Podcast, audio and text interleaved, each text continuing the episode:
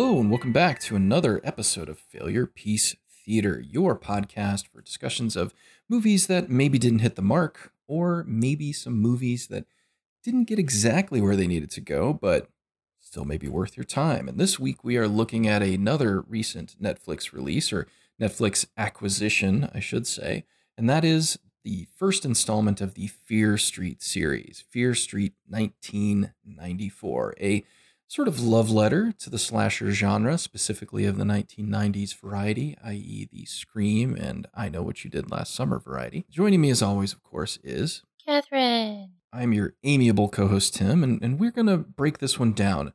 Um, this was a, a late edition. We were actually going to look at some other movies. We had some other things planned, and uh, these started rolling out. And I, I checked out 94 uh, about two weeks ago when it first hit and was was surprised by it. Uh, I'm not going to say I loved it, but I was certainly not expecting. I'll say something of this quality, something of this budget um, to hit Netflix in terms of of horror, and of course, it's tied to a, a very famous name in YA literature, and that of course is R.L. Stine, uh, with of course his Fear Street series, the slightly aged up Goosebumps, right? If you went through Goosebumps and you enjoyed those, but you wanted something a little bit, a little bit more raucous, a little bit more tangible in terms of its horror, Had kids upgraded doing it. to Fear Street. It was intense. Teenagers getting in trouble. That's right. It's all about them teens. I mean, And- it and this movie maintains that. It was always uh, Fear Street was always um, a bit uh, much. Like um, you couldn't you couldn't get those at the school library. You probably No. couldn't even get them most of the time at your local library. Um, if you were from a very uptight small town. as Um, we were. Yeah, so like these were these were hard to find um Mhm. as books. So I didn't get to read very many of them. I think I've only ever read two or three. Um but they were always very gory. They always had lots of sex in them. Kind I mean, you know, more or less. Right. Um, I mean, for for books of this type of this era, because Yeah. these really kicked in in the late '80s. That's when these started. Uh, It's not like a Chuck Palahniuk novel or anything. no, no, we're not going there. But it definitely was teens exploring teenage relationships and all of the both ups and downs of those relationships. Uh, most of them featured a a sort of core relationship between the two sort of central characters, um, which this movie emulates, but puts a a modern twist on it, an updated twist, which is good. Um, but yeah, I mean, they were they were written for teens. They were intended to have, um, you know, sort of more aggressive themes and themes that would be more appealing.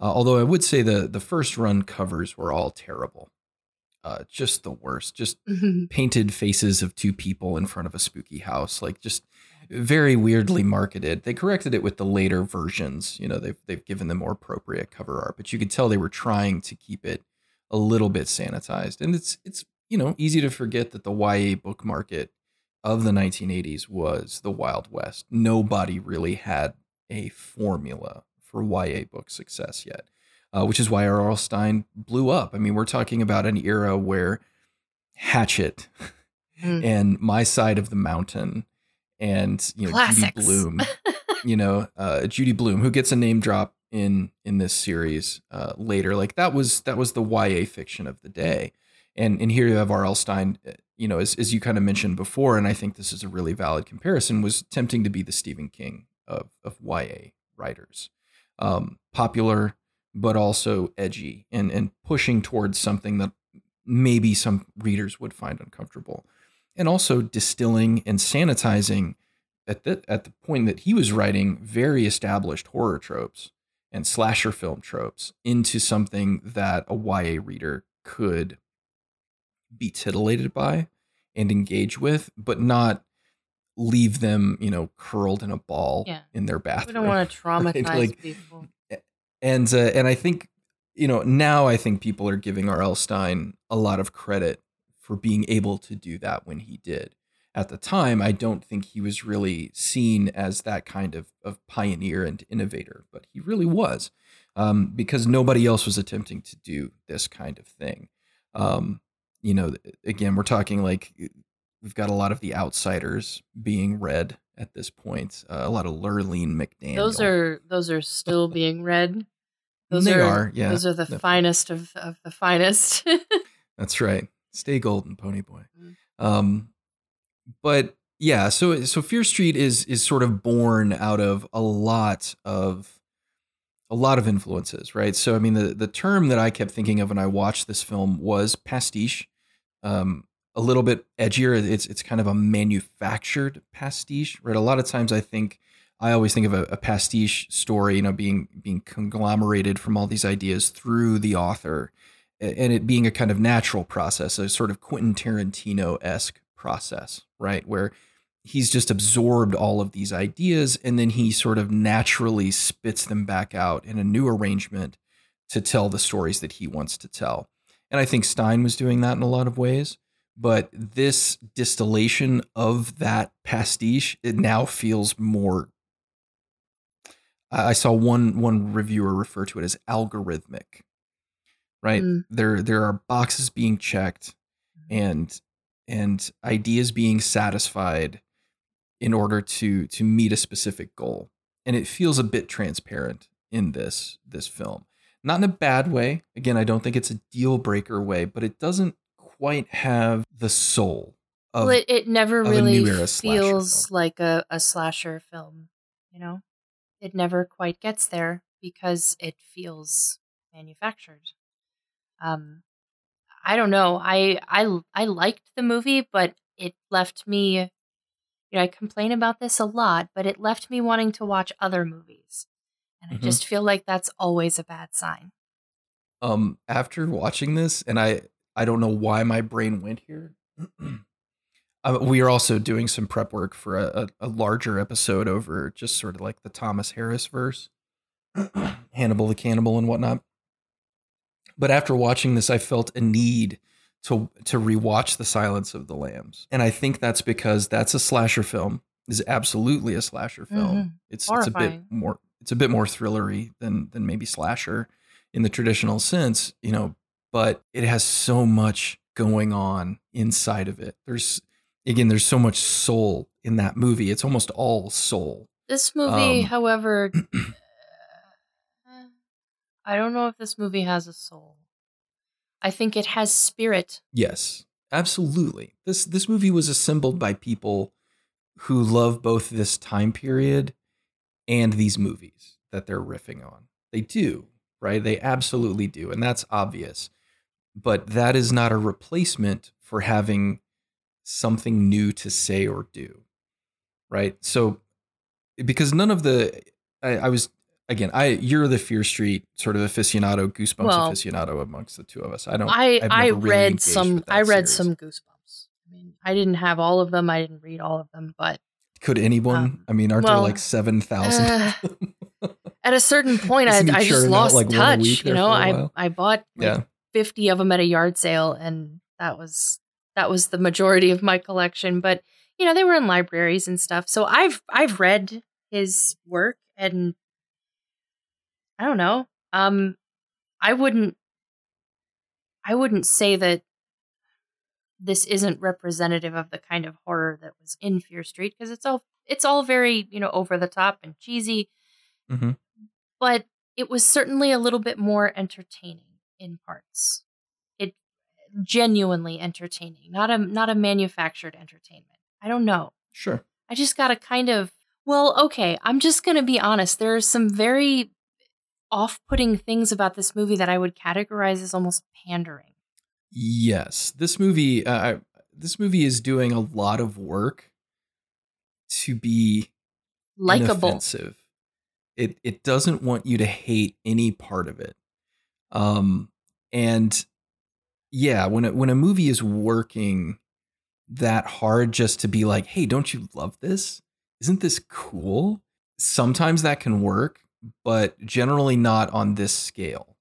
Right? The cuz this is this is a movie they spent money on. Not a lot because it's basically populated with unknowns. Like there's nobody famous in this movie uh, except for some Stranger Things kids and uh, a girl from Community. like that's it. Um, you know, so it's it was made inexpensively. It's it, I guess we should also mention the release strategy because this is not just one film, but this is part one of a three part film trilogy. So six hours of films, a film. Um, Tired already. that was originally meant to be released theatrically in June of 2020 by Warner Brothers, I think. Um, but Warner Brothers, in the midst of the pandemic, dropped it and just sold it to Netflix to make their money back or some of it back. Um, and, and so Netflix has now turned it into another, you know, that people were angry because they didn't drop them all at once and they couldn't just immediately binge the whole thing, of course, because we live in a internet hellscape of terror. But the you know now they're releasing them once a week as they were going to be released in theaters, uh, but on Netflix. And so this is the the first installment of that. It feels like a first installment, but yet it also it doesn't really it doesn't take any risks. No. There's no risks being taken in this. Uh, the riskiest thing that it does is that it goes gory because there are, is legitimate gore in this. There's a lot of blood. There's a lot of prosthetics, um, and that for me is the most risky thing that they did because ostensibly in a film that is from subject material designed for teens seemingly has been marketed to you know not just people our age to teens that it would be more sanitized right? Because modern horror the stuff that gets released theatrically and gets huge marketing push generally doesn't have a lot of gore right? Pg-13 horror has become a very strong sweet spot for horror because you can get the kids in there. If you can get the kids in there they'll show up and they'll go to it. Now it showed that you could be r-rated and still get that because apparently parents don't read ratings anymore. Um Did they ever? but did, maybe ours didn't I think know they that. were supposed to, but I don't think they ever did. no, there was like, ah, it's fine. Um, but like, you know, they they really go for the gore. Like it is it is a strong um, you know, the, the specific ratings term I think used was strong bloody violence. Um and, and this movie does have I that. don't know if it was successfully used, though. I mean, we'll get to that, but Oh, I don't know. Yeah. I have feelings about gore. um, it's something about twisty bones. I think you've I mentioned just- before. I'm done. I told you I'm done.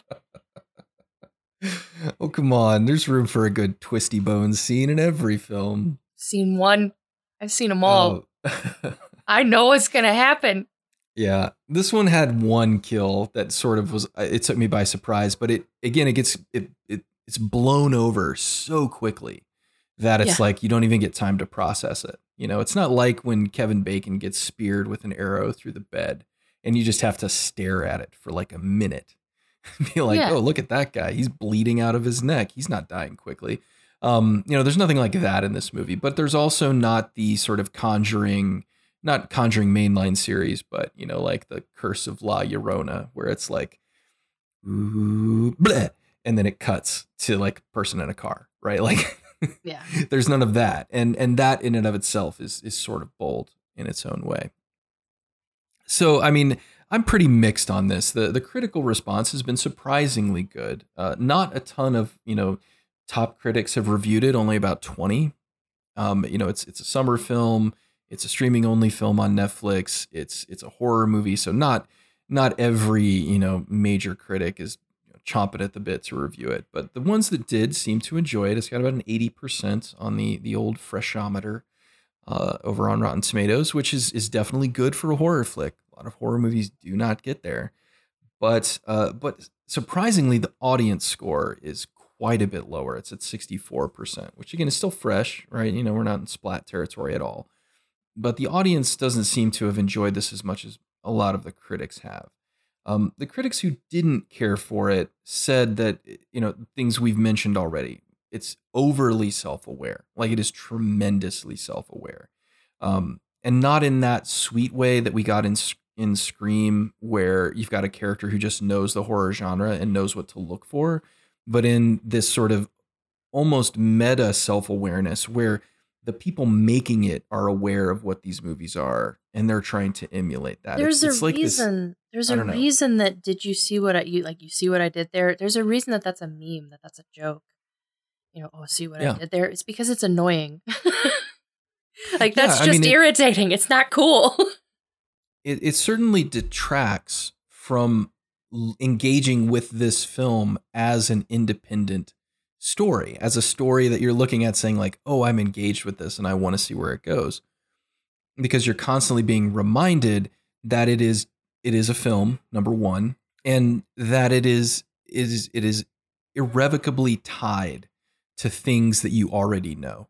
Um so we're going to get into spoilers here in a sec because I think we're we're ready to just sort of delve into this and break it down a little bit at a time. But I'm I'm fairly mixed on this at this point. I'm not ready yet to sort of give it a score or anything, but this if you like horror, you will probably like this at the very least. I don't know if you will love it, but you will like it. There's enough in this and it's slickly produced enough that I think most horror fans will be satisfied at the end of it to say, hmm, okay, interesting.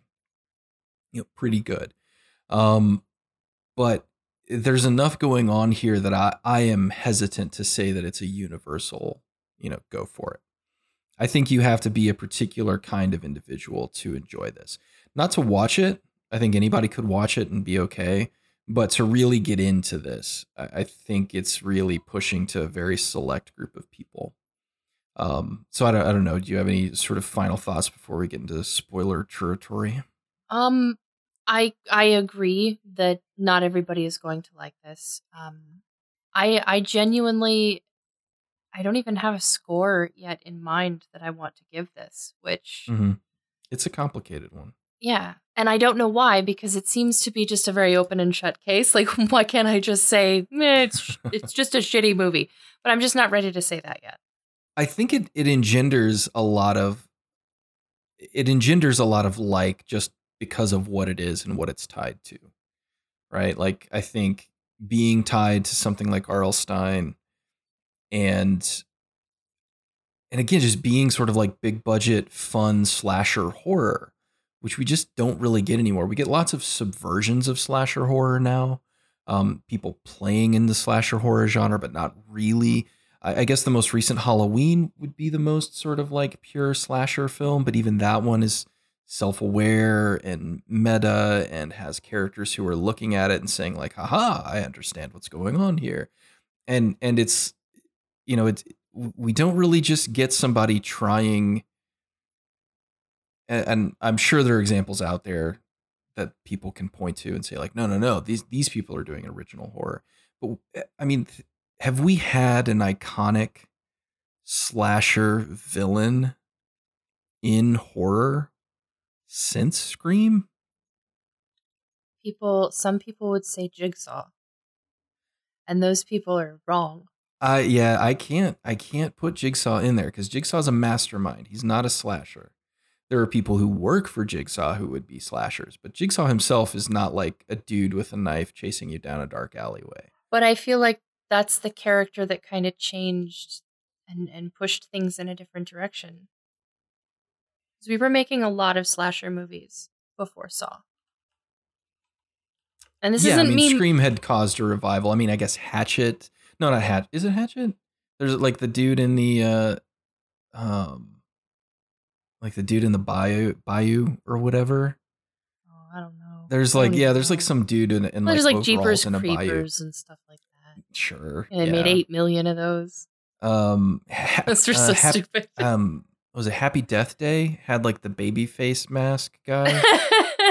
but that even like is never explained. Like, why is he wearing a baby mask? Like, it just it's just it's well, scary. we need something to look scary. So, what can we do? So and again, I'm sure there are you know there are examples out there in in like the truly indie horror um, you know space which which I don't engage with a ton. I'll be honest. And you know like, what? I'm, We're here to complain. I don't have. We're not here to talk about those movies. um. Yeah, I mean, so I know they're out there, but uh, like none has like permeated the social like who what slasher villain can you go to Party City at Halloween and buy a costume of since the Scream guy, really. Mm. You know, like you can get Michael Myers, you can get Fre- you know Freddy, you can get Jason, you can get the Scream Kid, you know, or Ghostface, whatever, you know, and maybe a few others. But like, that's what I in some way, that's what I wanted from this movie. It's like, okay, you've got this great baseline of characters. Now give me something new that I can latch onto. But most of the villains of this story, the slashers, are obvious riffs on other slashers. And they may be cool in their own right. That's fine. I mean, oh, the, the axe wielding murderer in this has a bag on his head instead of a hockey mask. Ta da! It's like, well, all right, great. You know, a, a burlap sack certainly is scary. But but it doesn't feel like it elevates or goes to its own place. It's just playing in an existing sandbox. And we're going to remix the characters in ways that are very safe, very recognizable, but not enough to sort of push in one direction or another. And that for me was the biggest letdown. Um, because we've got the skull face kid in a skull costume, which is an obvious Ghostface reference. We've got uh, Tommy, who is the the camp killer, you know, the the Jason. We've we've got two riffs on Michael Myers. there's an actual like Michael Myers with a weird Halloween mask, and then there's like the kid version of Michael Myers, who you know murders people in their sleep. So we got two riffs on that character, and then we've got I guess uh, is it Ruby Ruby Lane? She's a little bit more unique because she's uh, uh, um, like she used a razor knife to slash people, you know, like, and so uh, there's a little bit, but it, it just never feels like it's, it puts its own stamp on it. It's, it's content to just sort of remix stuff, you know, and that for me, I think was a little disappointing. Um, but again, my, my tastes will, will probably vary. All right, so let's uh, let's get into spoilers. Let's start talking about the the basic structure of the film, some sequences, um, I, I I don't know about you, but I feel uh, that this film opens very strongly. Yes, surprisingly strongly, like to the point. Maybe that's why I was excited. Is it starts really good, and I was like, oh, okay, cool. I like this. This is good. And then it just kind of, you know, goes kind of flat after that. Um, but so if you are interested in watching this, uh, check it out on Netflix uh, you know, come back, listen to this when you're finished. It's out there. The second one is also out there, so you can go for, uh, for that. We'll probably discuss that next time. And uh, the continuing saga of Fear Street and how it all assembles. But uh, for now, we're just going to break down Fear Street 1994. Um, so this film opens just like Scream, almost exactly like Scream, except Refreshing. it's in a mall instead of at a house. It was fun. It's it's fun. Uh, Maya Hawke is in it, and boy, I like her. Man, she's good. Mm-hmm. Um, it's probably because her parents are Uma Thurman and Ethan Hawke, mm-hmm. and they're both very good, and she is also good. Um, I still love watching videos on YouTube of people asking Ethan Hawke about his daughter and being like, "Man, she looks a lot like you and Uma Thurman," and Ethan Hawke just keeps saying, "Yeah, kids look like their parents. Why is this weird?" what is your problem? Why do you keep asking me this? It's uh, it's strange that children would wind up looking like their parents, isn't it? it's just so funny. But uh, he's it's just he seems genuinely put out by it now. He's like, stop asking me why does my daughter look like me? Of course she looks like me. She's my daughter. That's just a dumb thing to say it's a stupid thing to say, and interviewers keep asking him. Um, but anyway, so uh, Maya Hawke, of course, uh, had a splash several years ago with the, the third season, I think third season of Stranger Things. Um, she had done some stuff before that, of course. She was also in uh, had a very small but very funny role in Once Upon a Time in Hollywood. Uh, and so she here is a B. Dalton bookseller, uh, working in a, a 1990s mall, dressed in a short dress over a shirt with you know wedge boots on. I mean, it's it's very reality bites. Like it's just right out of that. Um, but she gets uh she's closing up. She deals with a Karen, and uh, shuts the store down. Talks to one of the friends who works. He works at Spencer's, doesn't he? Isn't that the store he's at? Yes. I'm pretty sure that he's a, a Spencer's kid. And you know, so her shift ends. The Shady Side Mall comes to a, a close. and she's closing down and she hangs out with her friend Ryan for a little bit and and then begins being stalked by a mysterious killer. And you know, as someone who grew up and and was a teenager in this era, it is it is accurate, spookily so, uh, to to what malls were like in that time period. I, I spent many an hour in a Waldenbooks, uh, not a, a B Dalton, but they were basically the same store. And so it was it was very nice. But this, you know, very quickly turns into a a old school, you know, slasher hunt. And Maya Hawke it's is, lit is really great. Yeah. Oh yeah. The Lots of neon lighting, so lots of black nice. light.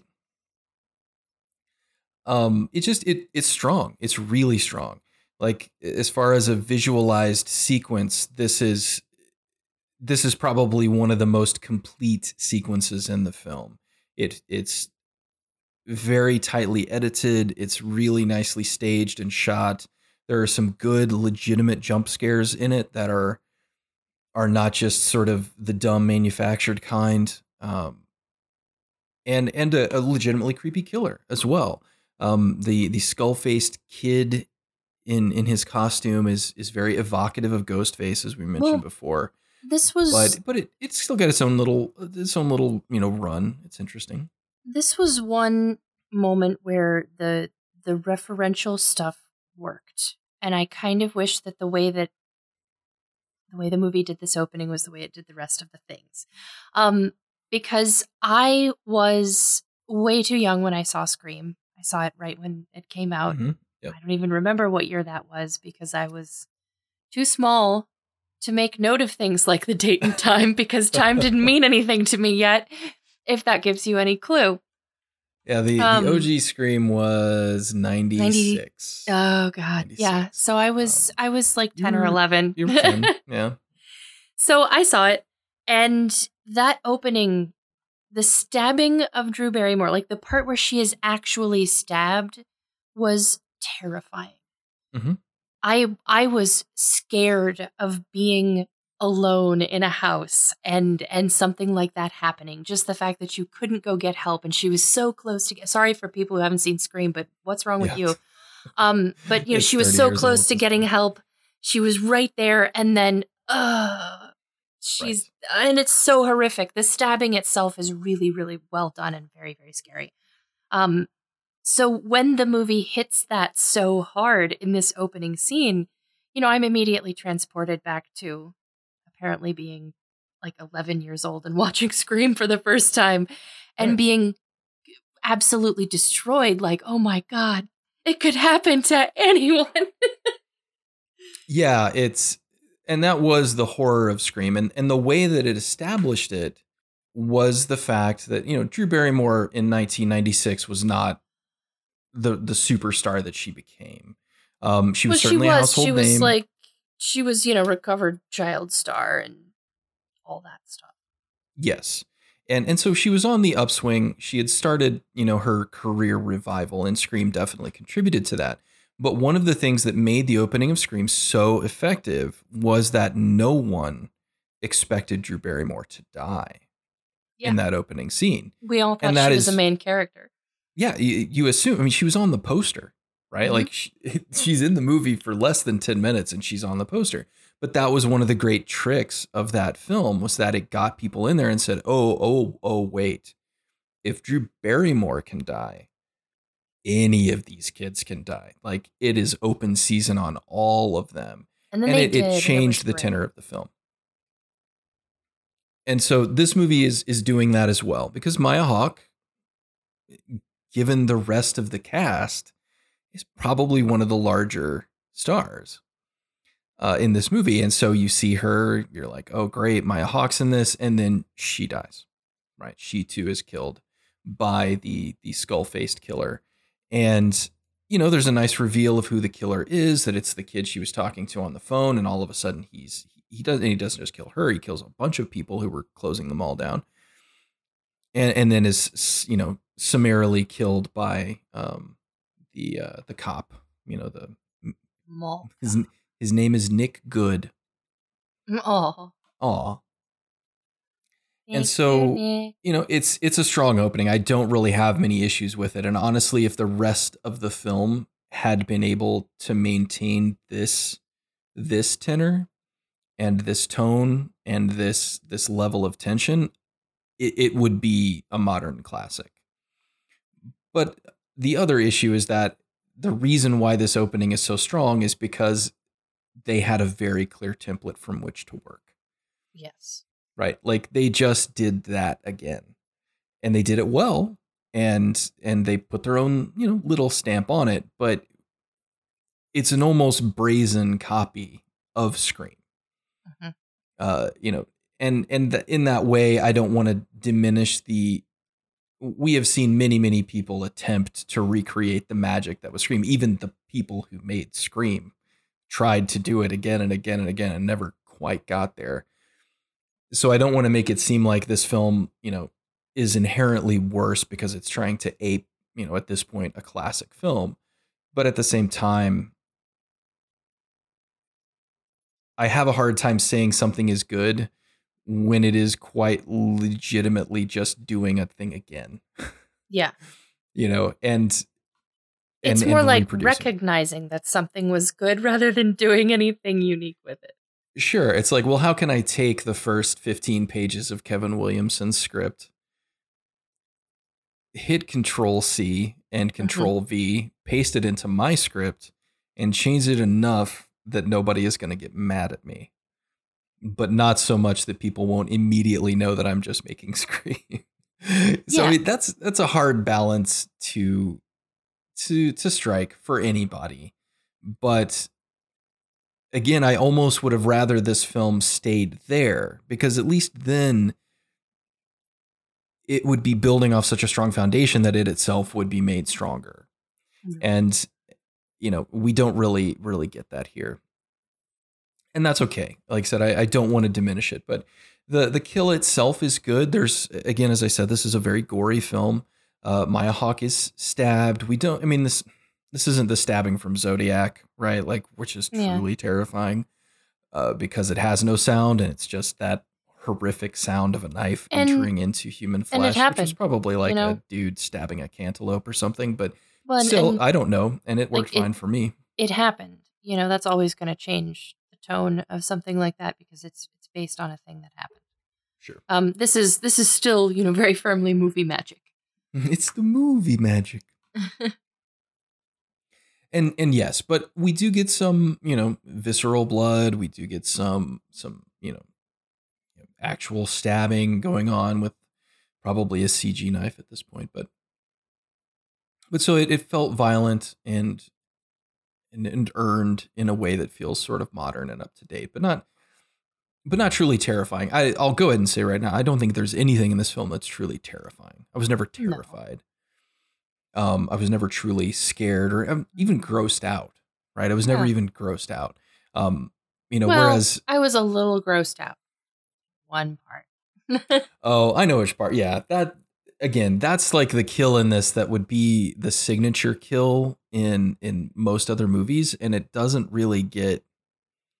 It just doesn't get any screen time. Like they do it and then it's over and nobody talks about it again, and and that was a little strange. But so the director here, Leigh Janiak, is had really only made one film before she got this gig to make all three of these, and that was a film called Honeymoon. Came out in like 2017, no earlier than that, maybe 2015. Um, but it starred Rose Leslie, you know nothing, Jon Snow, etc. Um, who I hate in that show, by the way, and uh, she she made this with uh, her and Harry Treadaway, uh, who was in City of Ember, and he was in the first season of Star Trek Picard. I, you would know his face if you saw it, but it's it's a, a really small mostly indie produced. Um, I'd call it more of a thriller than a horror film uh, about a couple going on a honeymoon, and and Rose Leslie's character sort of goes wrong.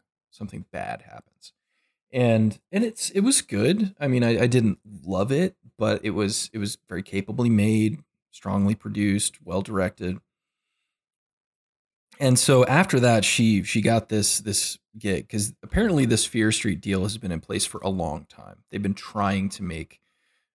I don't know if it was always meant to be a trilogy or if it was just supposed to like kick something off, but it just kind of sort of died on the vine. They actually produced them. Then the pandemic happened, and and you know here they are being dumped onto Netflix, you know, without a ton of fanfare outside of Netflix at least.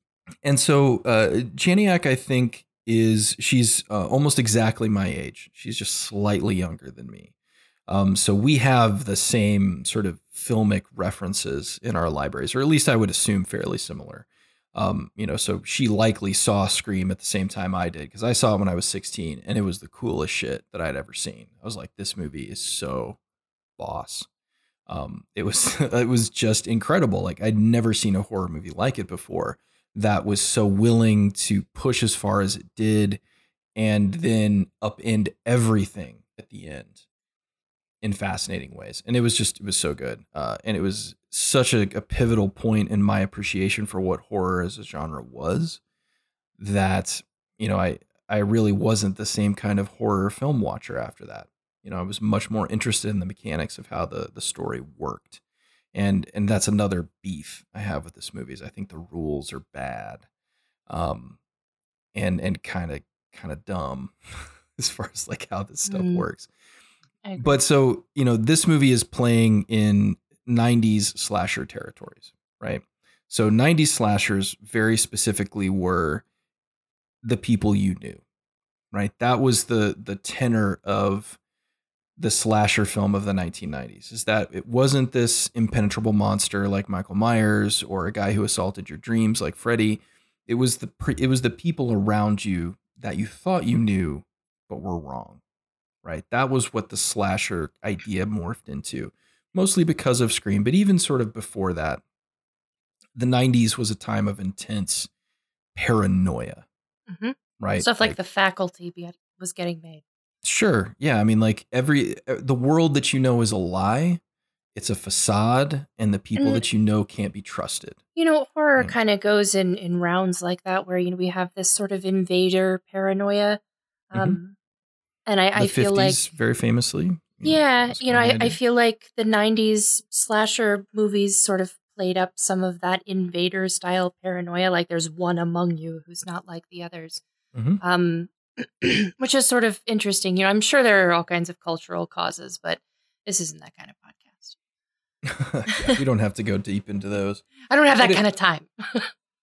but it, it was very much about uncovering the other, right? And horror has always been fascinated by the other. The other is always the thing is always the thing to be feared, right? So we'll we'll put the other and it'll be on a path to to intersect with the normal and, and and so this movie's trying to do that but it doesn't because it also wants to check the box of being a modern film for modern kids kids with a z on it you know for the kids um it can't really play with those themes satisfactorily.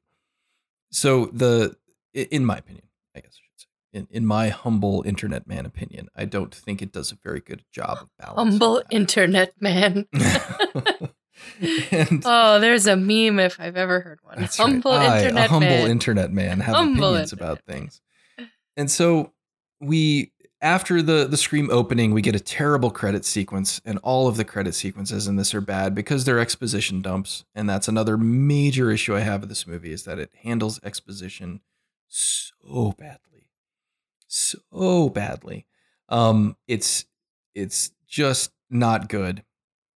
So we get a a rundown via you know news reports and newspaper headlines and you know voiceover about the witch and killers and Shadyside and so the I, I, guess we can say and, and I, I'll admit to knowing none of this watching 1994. I knew nothing about Fear Street other than it was an R.L. Stine joint, like nothing but I've gone to the Wikipedia page now. so I am an expert. So you know everything. That's right. My knowledge is complete. And and so this film is is part of a three-part series as we said, and the three-part series deals more with the backstory of Fear Street, basically the one that R.L. Stine put together to to establish why this town is so weird, like why all these terrible things happen. And so we have this overarching story about Shadyside and Sunnyvale, these twin towns that sit right next to each other. Shadyside's where all the shitty kids live. Sunnyvale's where all the preppy kids live, and they all hate each it's, other. Uh, it's like Pawnee and Eagleton. it, it really is, right? It's just this classic. It's It's it's sort of really is that transparent too. It It's is. not it's not any more complicated than that. It's just the classic rivalry thing that tons of YA fiction depends upon, right? Oh, it's the Hawks versus the Eagles, right? It's you know, it's it's the stuff. It's very Archie comics, you know. Yeah, it's just very straightforward, but you need this kind of tension to have characters that just hate each other by default, and you don't have to explain it.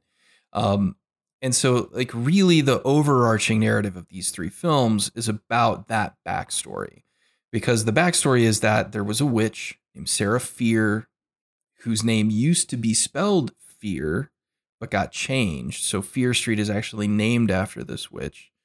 Um, and and, and this this big story is about who this witch is and the power that she exerts over the town and how that has created all of these horrific circumstances over the last 500 years or, or whatever because of course it's like a salem witch trials thing and that's one of my other beefs is that Stine is writing a very basic backstory that's going to be very understandable for a bunch of teens at this point that like that whole idea of the witch who was hanged and she cast a curse on the town like i'm sorry we have seen that so Mhm.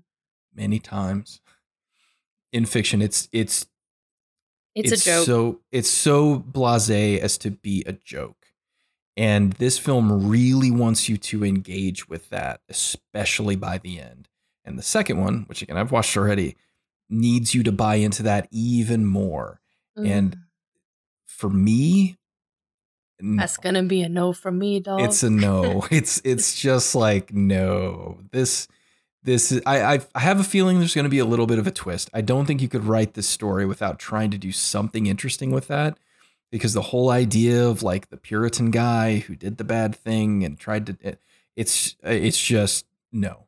Like in in terms of horror, it's been mm. done over and over and I mean it's it's the Indian burial ground at this point. Like that's that's the equivalent of this backstory. It's like, oh, an old ancient Indian burial ground, and if you bury your cat in there, it'll come back to life and murder your family. Like it's it's it's that, and and it ain't that great. So this film, fortunately, each each movie is telling its own story without that, but that is the big overarching narrative: is who was this witch and what happened to her, and and you know why why has this curse been cast on the town like that's really a huge part of this story and and it's not awesome at least not for me like i was not at all engaged with that part of the story and every time they slowed the film down to a crawl to explain something about it i i fell asleep i was like no I, It's no and it was a little it was a little cringy in parts with the the witch story. mm-hmm. Mostly because it I mean it was entirely built out of tropes, which I mean it's not there's nothing wrong with that.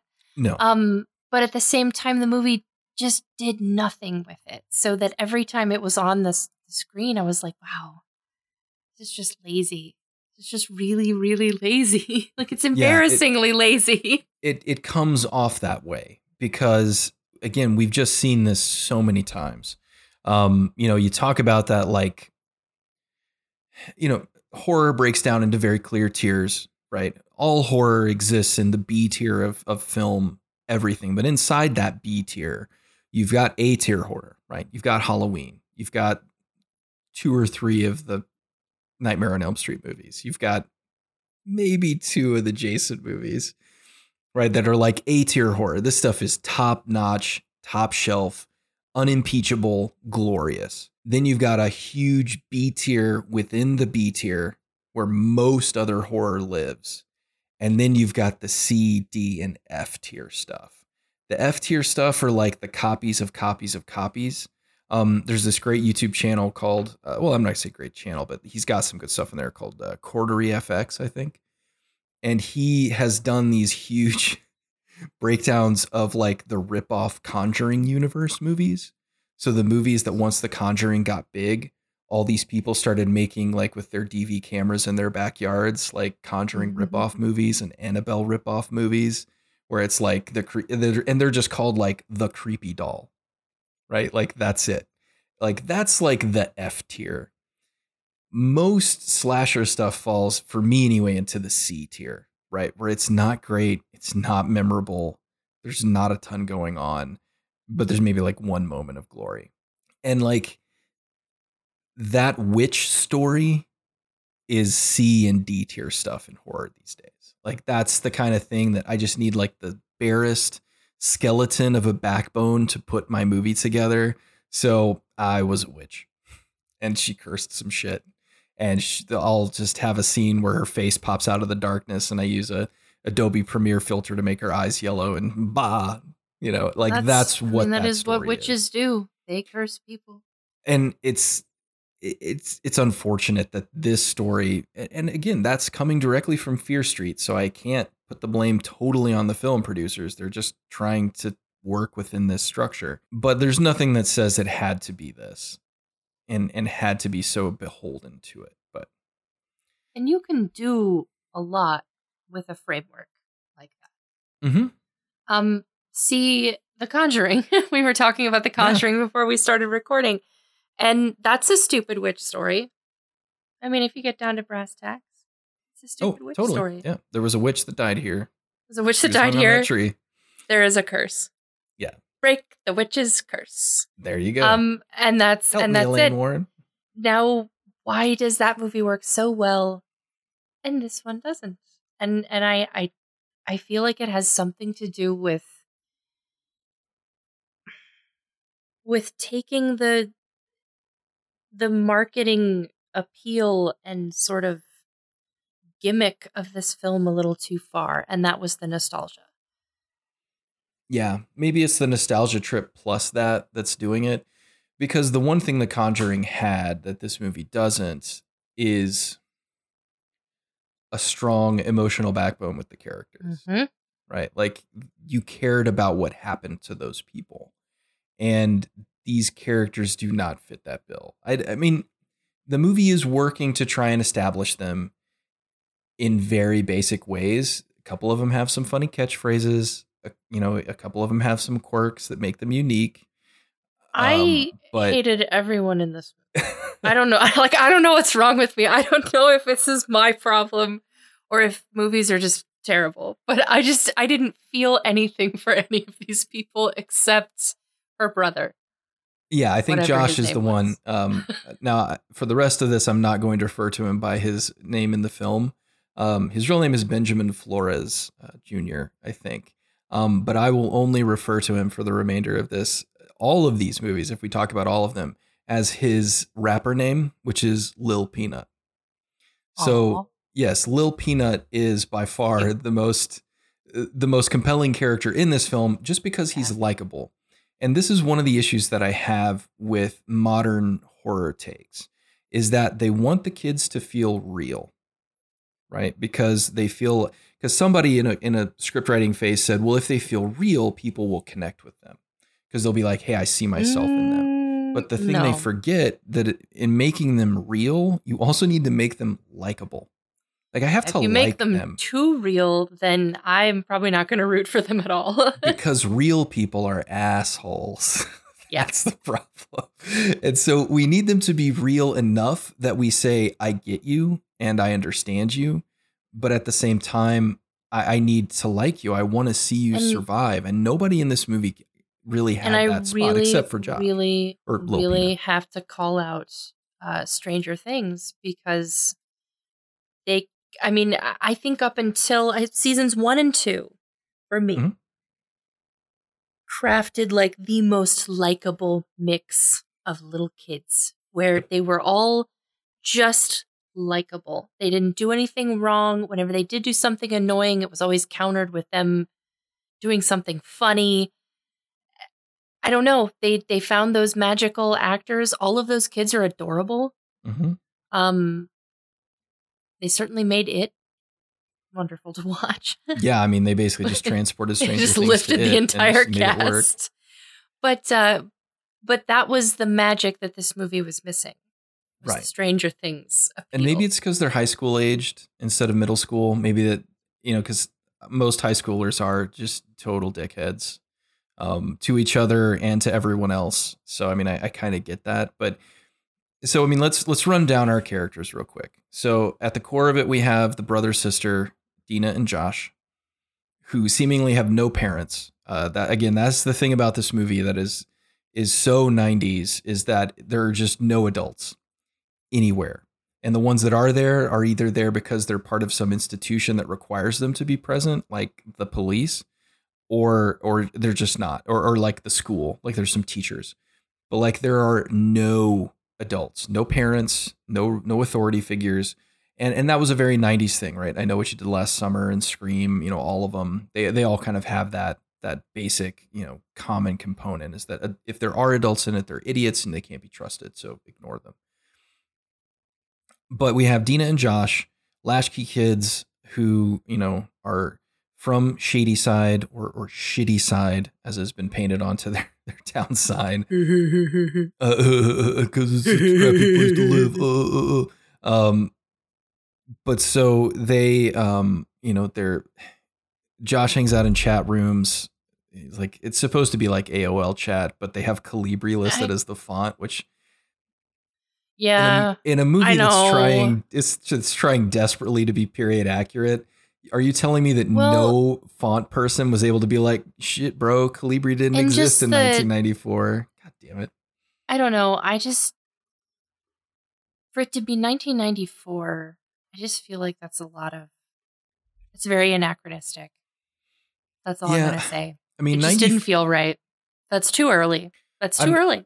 Yeah, I mean, I'm not going to say that AOL chat rooms didn't exist in 94 because I'm I'm sure they did in some form, but I don't think a teenage kid with a like a, a 386 SX. Yeah, well, I mean, they they made the crack about it being expensive, but it's like no, I it's this isn't like cute expensive. That would be real expensive. Mm-hmm. that would be uh that would be, you know, car payment expensive. Like just I don't I don't think so. I just that felt off to me. I don't know. It it again it it felt like we want to have this in here so that the kids get it. Right? And they they can connect with this communication method. But they were willing to but they were willing to stretch the the plausibility of it being a, a legitimate thing um, just to have that in there and to have Josh be like the weird internet kid. Whereas Which I would I have much like. I would have much rather seen him in like a multi-user dungeon, like a mud, you know, playing Zork or something. More period accurate. You know, that would have been a little bit more appropriate.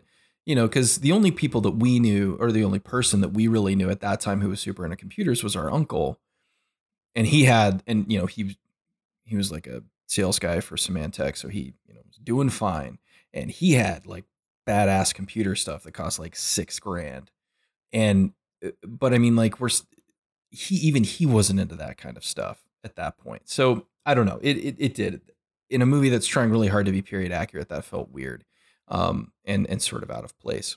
If he'd been doing it at like school, maybe because I, I could see a mm. school forking out for stuff like that because he didn't know any better. It just doesn't, um, doesn't feel right. But even I don't still, like it. it's it's just it's it's a minor point, but in a film that again is trying so hard. I mean, like the the walkthrough of Dina and Josh's house in the opening is just like, hey man, 90s, right? There's outburst on a table. She's got the yellow Sony Walkman that like everybody had.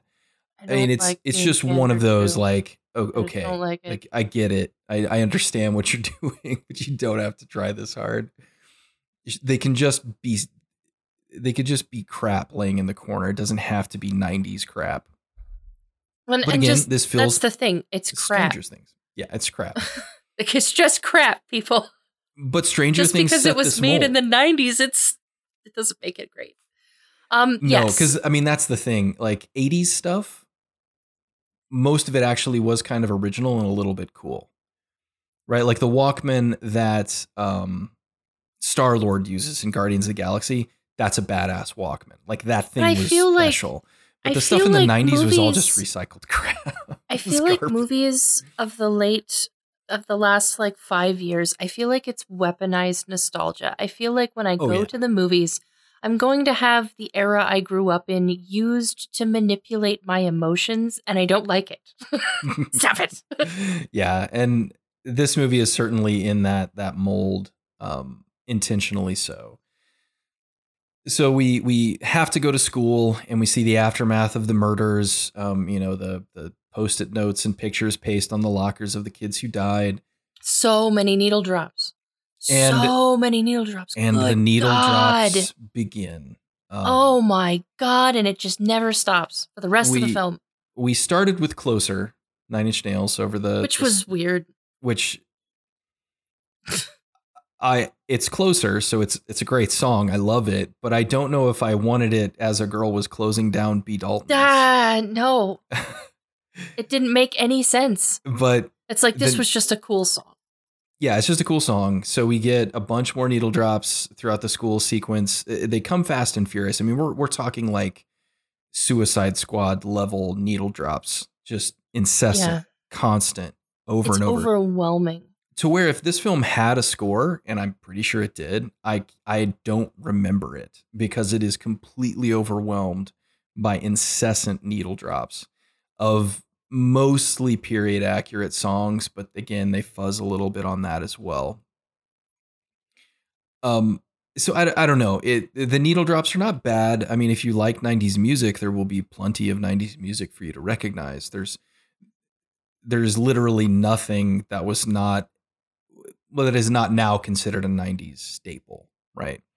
Um you know i would have it would have been cool if there'd been like a sort of b-side pixies cut maybe or The one they used was an interesting choice. Um, yeah, I don't You know, know. like- I don't know why they used that song. maybe something from the breeders i mean like you know there are, there are needle drops that could have been like obscure cool 90s awesome alternative references but they're pretty much just the just the standards right like the stuff that you know um and and that's fine like i said it's good music but it, it doesn't really add much right like Yeah. none of the needle drops in this film really felt like they contributed to the scenes that they were in i mean at least And none I- that i remember I really don't like it when that happens because I feel like music should be used delicately. Um, you know, if you're gonna if you're gonna shell out the money for a song, use it, yes, but also make sure that it fits. Like, why why bother getting the rights to to use all of this music if you were just gonna? I don't know. Just felt kind of wasted. Uh, it again somebody's ticking a box right must have nostalgic soundtrack right like and and I'll, I'll go ahead and spoil the 78 one it's worse Ugh.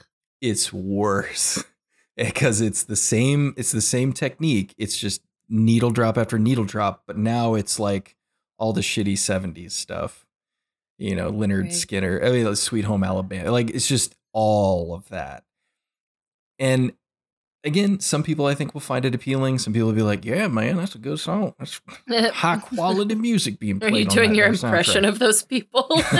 that's that's what they sound like And- and uh, but for me it just was like okay like i get it man just again do your own shit do your own stuff like make your own thing don't just have all these other things when it feels like that you are using against me to get my attention it feels like the movie grinds to a halt whenever it does this too.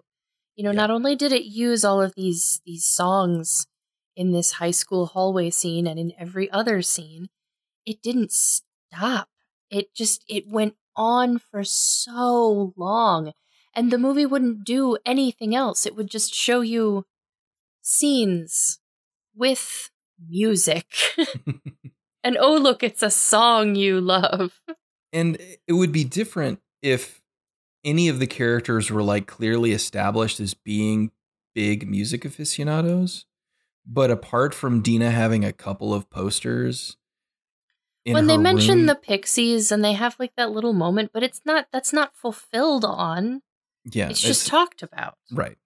And you know she has like there's of course a scene where a character delivers a mixtape to a character that they care about because it's the 90s but even if like they had worked that in you know again I'll, I'll reference guardians of the galaxy like all of the songs that we're hearing in the soundtrack are the songs on this like tape that she's handpicked for this person that would have been better than just you know but but is she going to pick nine inch nails closer as a song to give to the person you love no uh, you wouldn't uh, it's so or it's would you?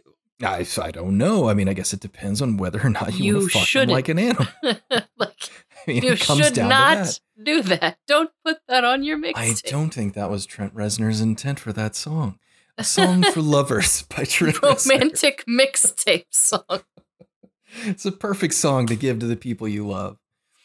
Um, I, yeah. So uh, the needle drops are hit or miss. Some of them are cool, but they're not really. If you're going to weaponize them, weaponize them in ways that are going to be cool. Because okay, so I'll give you a needle drop that I actually really enjoyed. Um, not in this, but in something else. So in in Star Trek Beyond, the third of the Star Trek reboot movies, which is probably the weakest one, but I enjoyed it because it was the most that it felt most like an original Star Trek movie. It felt like somebody's Star Trek script that they had written for a TV show years ago and never used, and then they kind of trotted it Mm. out and turned it to feature length. But at the end of that movie, as as they're going into the final conflict, they call back to the or the first of the reboot films by playing Beastie Boys "Sabotage" as a as a key moment in the plot where they need sound waves to do damage to the bad guy, and they play Well, and- "Sabotage."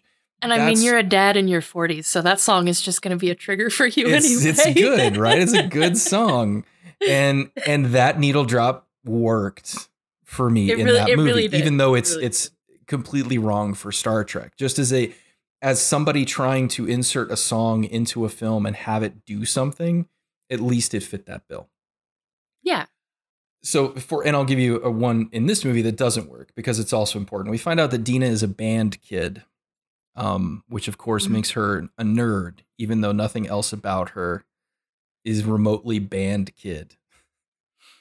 Um, but Yeah. so as she, so they go to school, they go through their day, they find out that the game that they're supposed to play against Sunnyvale has been canceled because of the murders and instead they're going to hold a candlelight vigil in Sunnyvale for all of the the murdered people. And still they want everybody to dress up in the full like regalia and go to the vigil, which again would never happen. Never. They would hold a vigil, but they wouldn't make the band like put on their uniforms and go show No. up. Would never happen. But so she she gets on the bus and as she gets on the bus, nothing is happening. No one's talking to her. She is perturbed that she has to be there. She's upset that she has to be close to her peers. And what song is playing? Insane in the Membrane. Mm. Why? Is is she insane in the membrane? Is everyone else insane in the membrane? Hey, hey, Like- that song you like. It's it's just uh hey here's a song from that era that you probably know. And i'm sure the the idea was to say how frustrated she is because the the scene sort of ends with her like putting on her dumb band hat and pulling it down over her ears so she doesn't have to put up with the you know frustrating conversations of her peers.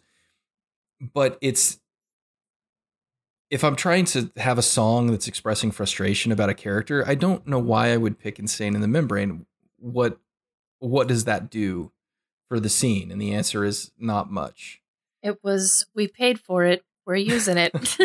yeah we're going to help those guys all buy a mercedes this year so so you know we're going to use that song but then that song immediately ends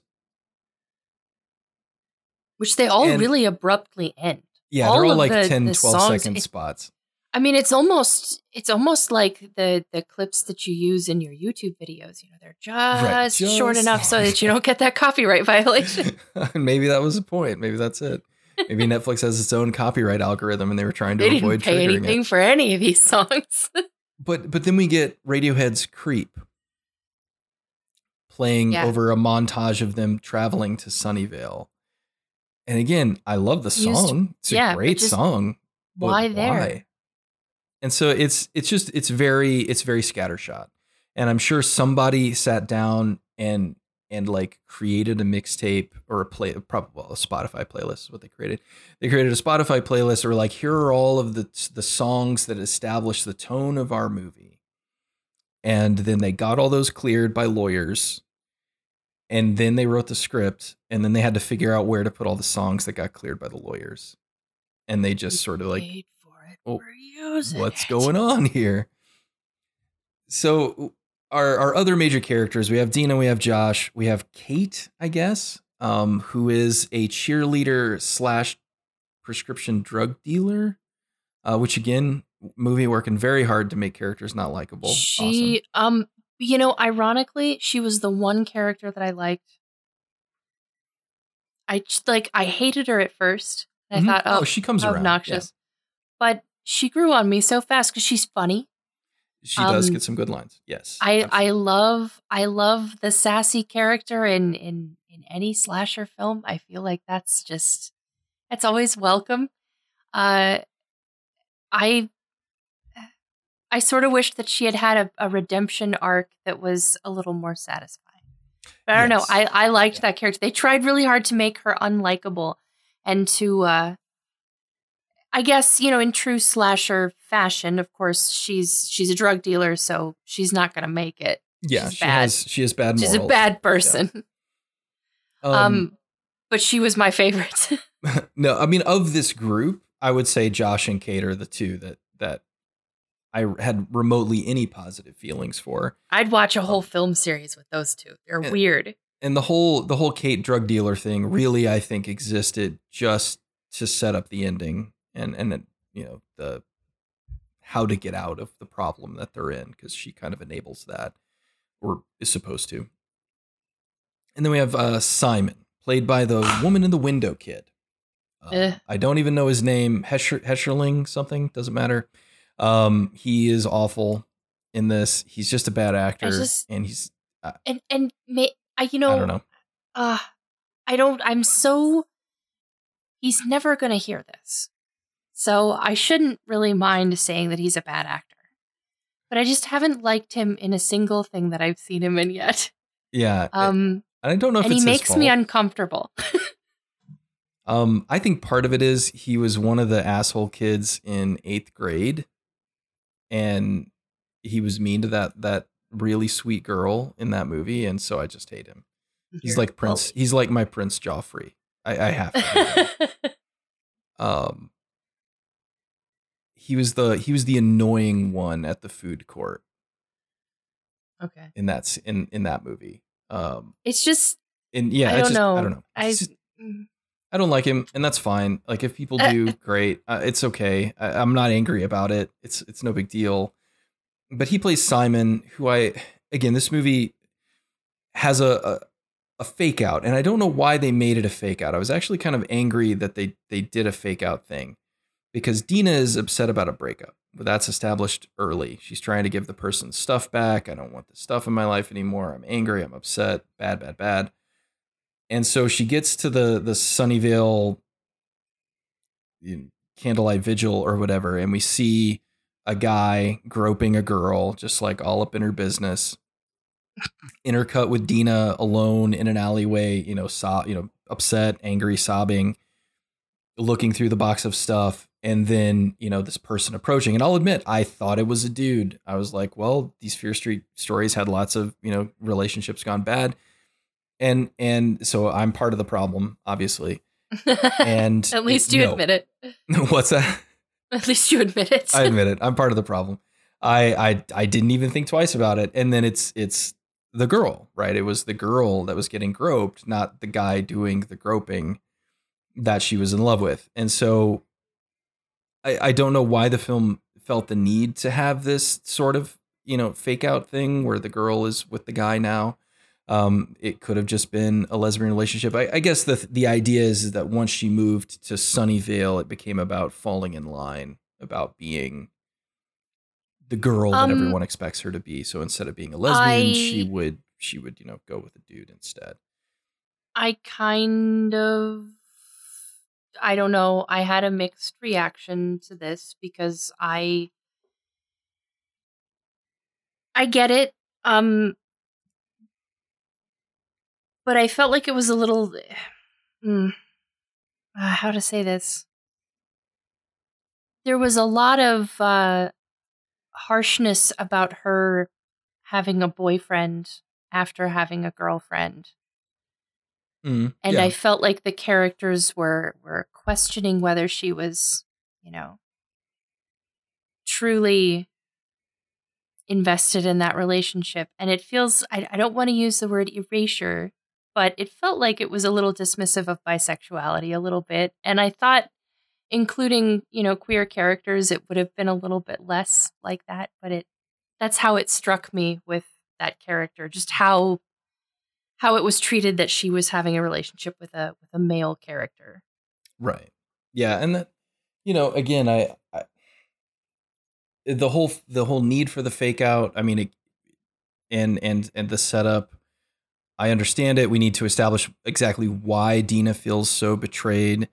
But yes, Yeah. it's it's again it, this feels manufactured to tick a box, not necessarily as we really always thought of these characters as being LGBTQ and Yeah. and, and then we kind of like backed ourselves into this corner and and as a result this this central relationship which becomes the, the core relationship of the story becomes about deena and um What's her remember. face? i can't Sam, sam samantha again i part Yeah, of the problem i can't even remember I her think. face uh her name it, it becomes about their reconciliation and and sort of rediscovering their relationship in the midst of these trauma this this traumatic experience.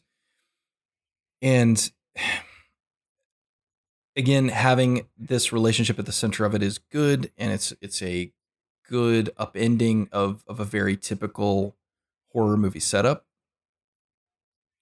But it doesn't necessarily feel super well handled and again these characters are so broad and so sort of badly sketched that it didn't do anything to make me care about them. Um and and just in general felt a bit again soulless. Like just we need this in here for the kids with a z. And Yeah.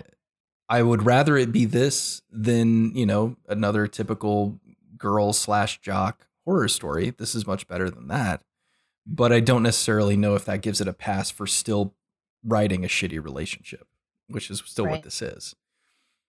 Um and and that in and of itself is is kind of kind of weak. So uh, the next major plot point is you know the kids the Shadyside kids get the shit beat out of them at the candlelight vigil which okay.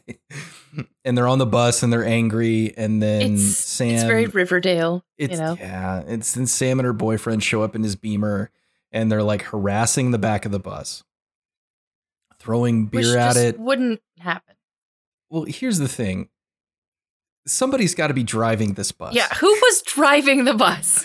and so They get coaches to drive those. Right. I know. like these are these are like people who are trained to drive a bus. If if you have a car behind you who's honking its horn and flashing its lights and throwing things at your bus, you're going to stop the bus. Yeah. That's what's going to happen. You're, you're also probably going to alert the police. But this bus driver just keeps on a trucking, and then like, the wow, it's really weird. to open the back door and throw something out of it. And so here's the thing about when you open the back door of a of a bus, uh, an don't. alarm an alarm sounds, which they did have. An alarm does sound in the movie, a little me me me me, but it's alarm that is so loud that everyone on the bus hears it, including the driver. And and then again, the driver would stop the bus immediately. And so, like, again, it's one of those things like they made the decision there's going to be no adults in this that get taken seriously, but a lot of these things can't happen unless there are there are like legitimate things going on around them. And I understand the the desire to sort of protect the fantastic nature of YA horror um because a lot of goosebumps, you know, a lot of it was very this would never happen in the real world. Um Yeah. Fear Street was no different. Um but at the same time obviously this this movie is not appealing to actual young, young. No, so if adults no. are the ones watching this, you have to also make it somewhat believable for adults. Like the adults in your audience have to believe these things could actually happen. And I just I didn't believe this scene at all. Yeah.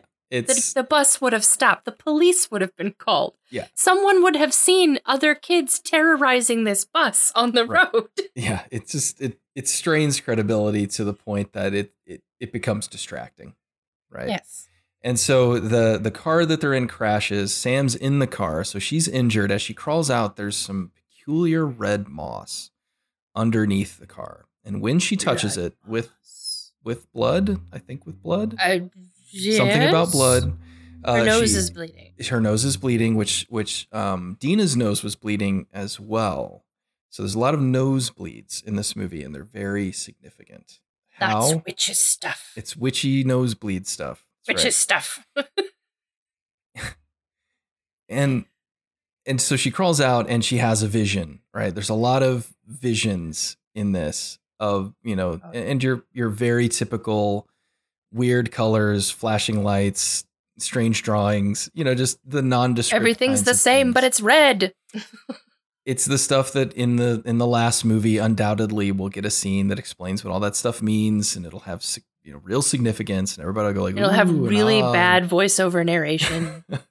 it's again this movie's handling of exposition is terrible and how they share information is is generally bad and that kind of stuff a- again i know it's very tropey it's very horror movie but it's just not great it's just not good It's not good to watch.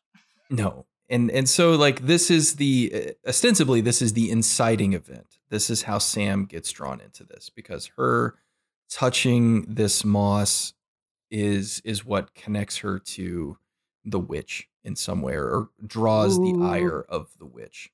Ooh, I know. It's very it's spooky. spooky.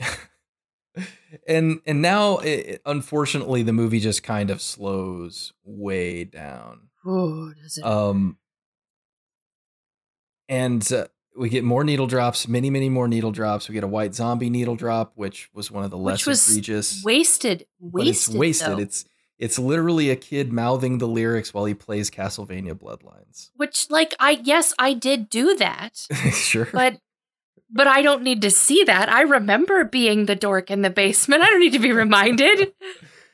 Yeah, it's it's just not it's not very effective. Um, so we've got to do a bit more character building in a movie that, as much as it wants me to believe that it cares about these characters, I can't believe that it does because No, the things that were being shown about them and it's it's just not interesting. Like nothing these No. kids do is interesting. And and that for me is is sad. And a movie that's about nostalgia, I mean, there's a reason. Again, you mentioned Stranger Things earlier. There's a reason why that works because they're playing D and D, which was a very '80s thing to do. Right? What are the kids in this movie doing? Okay, playing. Uh, well, it wouldn't have been PlayStation, so it must have been like MSX or something. Uh, maybe Sega. I don't. I don't even remember. we if were all still Bloodlines playing our. Super Nintendos. That's And- all we had.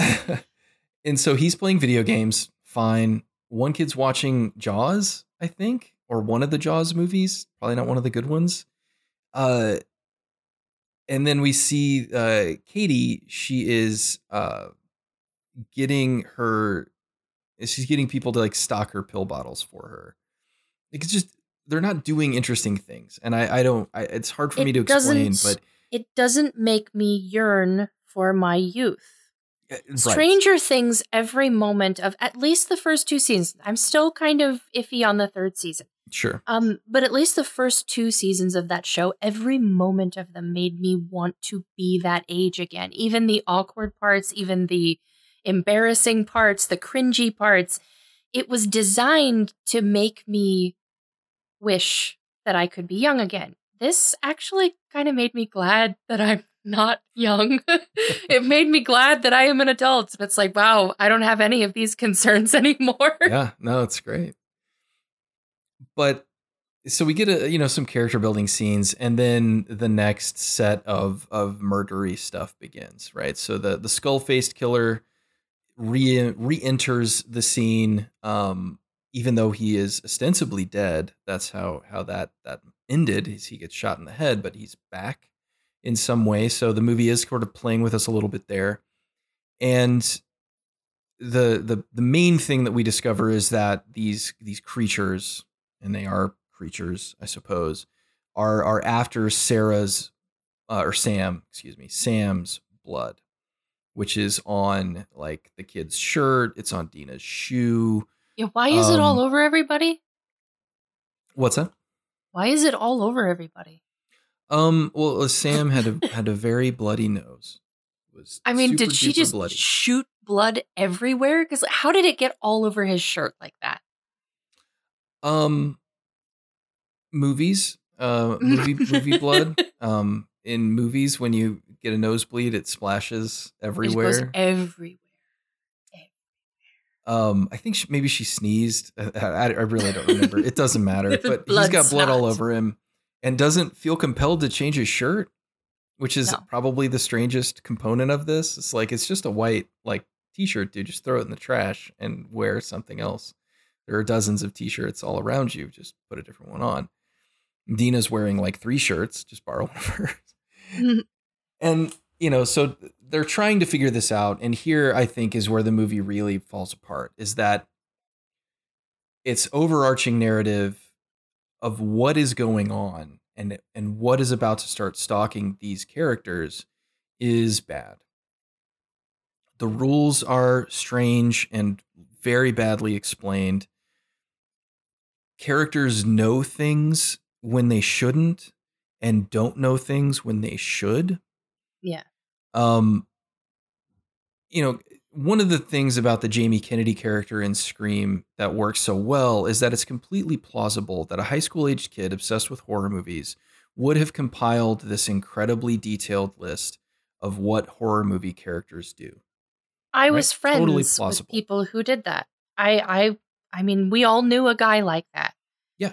we all may have been a guy like that. Um, but these these characters, I, I had a lot of moments where I stopped the film and asked, "How did they know that? How Mhm. did they know to do that? How would they think to do that?" Yeah. Um, none of these kids are established as being genius inventors or, you know, it's not like they're data from the Goonies or something.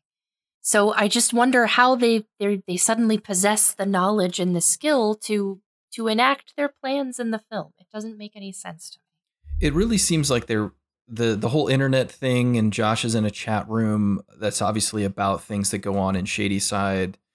It seemed like they were going to set him up as, you know, the the historian character, the guy who all he did was slam newspaper down on tables. That's all he did. yeah, but He just had an endless stack of newspaper articles that he just kept slamming down on the table.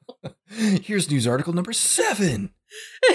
um it's it's just very strange and that that part of it unfortunately gets worse in the next movie um because these kids all have like an incredible knowledge of this witch and who she was and what she did. And uh, i mean it's it's perfectly understandable that they would have a certain degree of sort of like societal osmosis right? Where just living in this town. You're going to hear those stories. That's fine.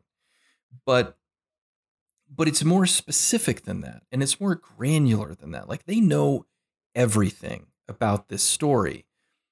But then there are key things that they either don't realize or don't remember until the exact moment that they need to Yeah. and that in and of itself is frustrating um so the I, I guess we can go ahead and say it the the way that you escape this witch's curse that sam is now under is you have to die right she will You hunt have you pull until frighteners. you die. Yeah, it's it's the frighteners basically. She'll hunt you until you're dead. And so at the end of this film, they kill Sam intentionally.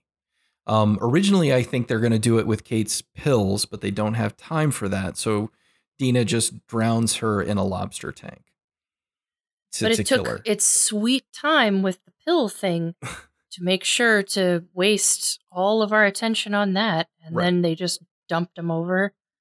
Yeah. So it's, but nobody made that connection until like five seconds before they do it. Um, and and so like that kind of stuff for me is a bit frustrating because the mechanics of a world like this they kind of need to be decently established. They just need to be. And it's okay if there's mystery to it and they don't know and they've got to figure things out. I mean, we've talked about it before. Go to the library, look at the microfiche. It's fine. Do whatever. I love that scene. I love the library research scene. Right. And then you get to have a, a you get to have a zany librarian who can choose to be helpful and listen to them. You know, but again, this movie is committed to having no adults in it at all. So they're just kind of on their own. Um, so our, our next major sequence, they go to the hospital to see Sam to check on her and and figure out what's going on. And of course, they are assaulted by the the skeleton killer man guy who kills her boyfriend. Man guy. um, and then everybody else in the hospital, including, and again, uh, they call him. His name is is Eddie on his name tag, but they've put a B in front of it, and so his name is Betty. And he's wearing lipstick and eyeshadow, and everybody sort of treats him a little bit oddly.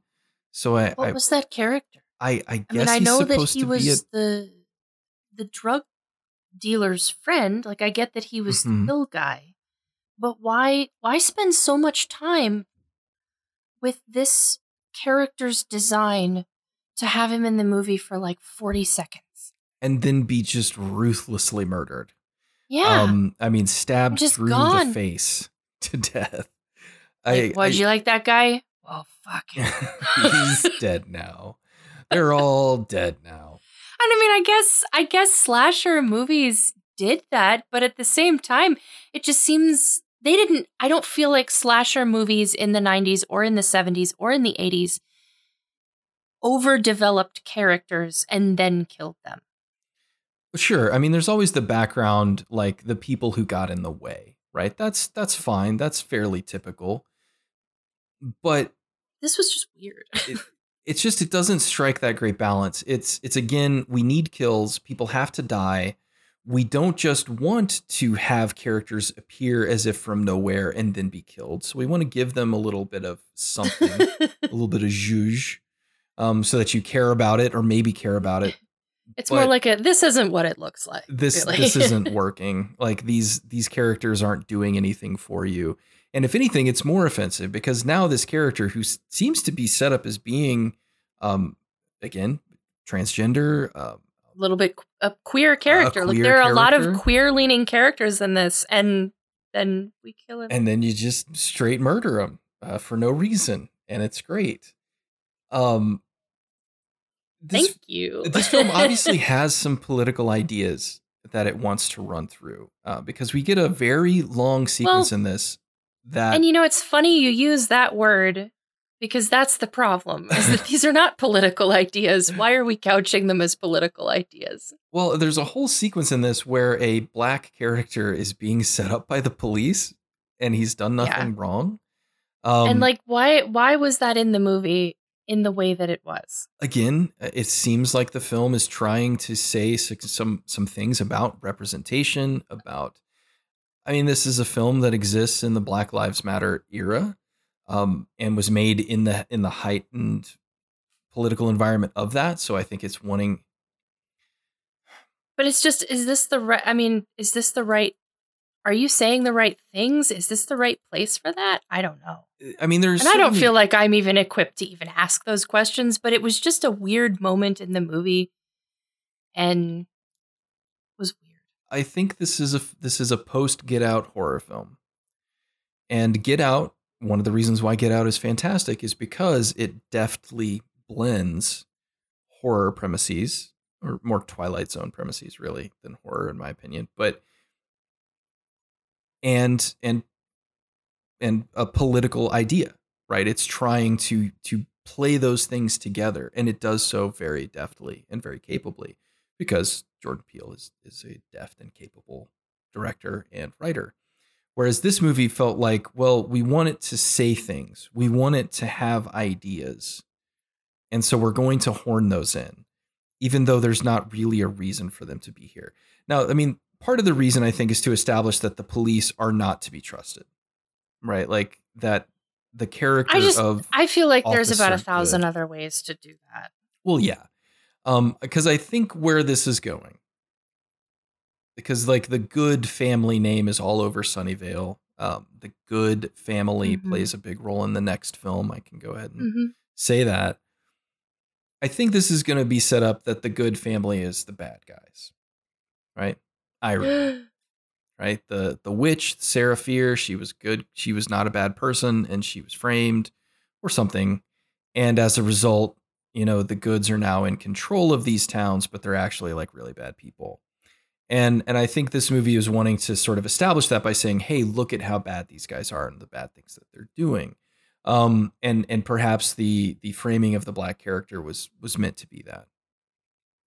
And that's that's fine, but there are lots and lots of ways to get that done. And in this film, it's it's another just sort of like orphaned idea. Right? It's a fine idea. It could certainly work, but it doesn't go anywhere. And maybe it's going to pay off in movie 3, which we haven't seen yet. Maybe not. Um, I guess we'll have to find out. But in this movie, it, it doesn't necessarily work. But the cops in general are bad. Deena tries to tell them what's going on. They don't care, of course. And that's kind of the end of it. But she does steal some some keys from the cop, which are going to be useful later. Uh, it's like a video game, right? when I, I've got the yellow key, I can open the door now. It's the only way to move forward. Um, but because this is a, a slasher movie made in the '90s, we have to have a slasher action beat every every eight to ten pages, and so we're introduced to another killer. In this case, uh, Ruby Lane, uh, who is another victim of Sarah Fiers, who is is also one of the slasher killers. So now we have Skullface guy, uh, Ruby Lane, who's who's like a young teenage girl. Um, and, and we've got one more who's She kind of the reminded me of the witch from Left 4 Dead. yeah, one of the screamer or whatever.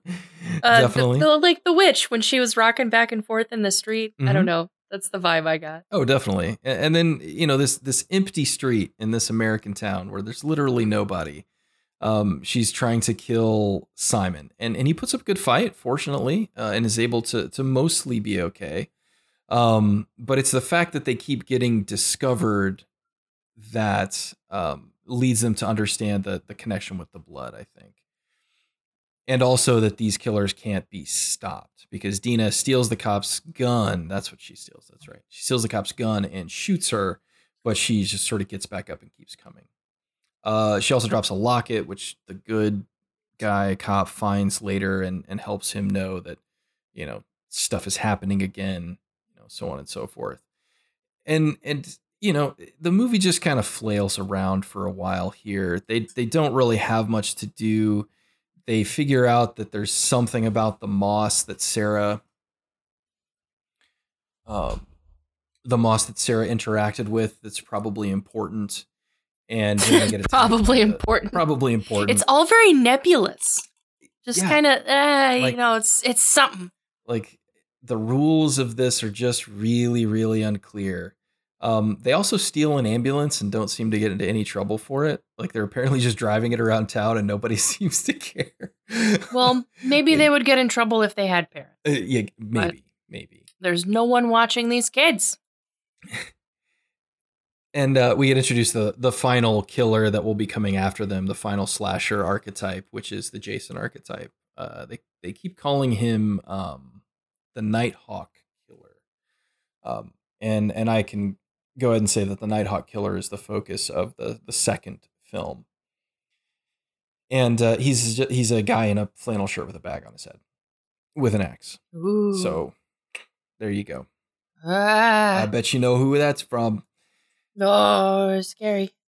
but then the movie just kind of devolves into them you know doing the whole we're going to trap the killers we're going to kill the killers and that'll make us safe which they've already uh, i had That issue- was one spot where it was like they knew everything, and how did they know everything? Yeah. How did they know what to do? How? but yeah I mean, it was it was more Kevin McAllister almost. Yes, like how did you almost- how do you know? Ugh. And and the other issue is is that Sam has already seen that you can shoot these things in the face and they just keep coming. Yes. But yet they somehow believe that burning them will kill them for reals, for goods. And Right. and that was just like the entire sequence I was watching and that that was the point like I, at this point in the movie I was like engaged but a little bored like here this is the point in the film where I was like I'm going to check Twitter real quick see what's going on. Oh, not a lot. And because like I knew that nothing is going to come of this. Literally nothing because the movie has already established for me, the viewer, that these things are unkillable. Right? They can't be killed. Like Ryan got shot in the head. His mask comes off in the hospital. He has a hole in his head. hmm Why will burning him kill him if he can recover from being shot in the head? So like this seemed like an idea that they thought would be visually interesting because they're they're like they're like painting maps to her with her own blood. They they they have Sam like cut herself and then bleed into a mop bucket and then they just trace bloody mop water all throughout the school to her, which I mean, bravo for staging, right? Like great, but you've already established that these characters can smell a single drop of blood on a shoe and hunt you down. Yeah.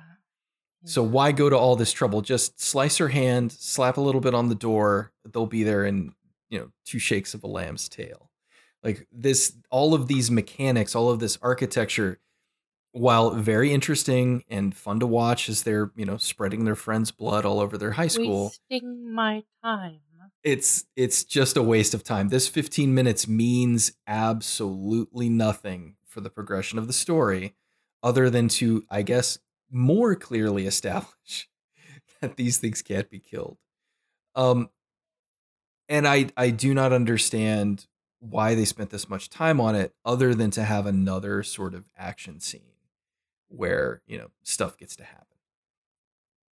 And there's a lot of visual jokes like there's uh all the posters that are behind the characters. There's one that's like you know you know like that standard drug poster respect yourself protect yourself you know it's like all the condom stuff in the 90s and there's one of the scenes where they're getting ready to set them on fire and they're like hey this is a no gun zone and, you know it's just like you could tell somebody was like oh this will be fun.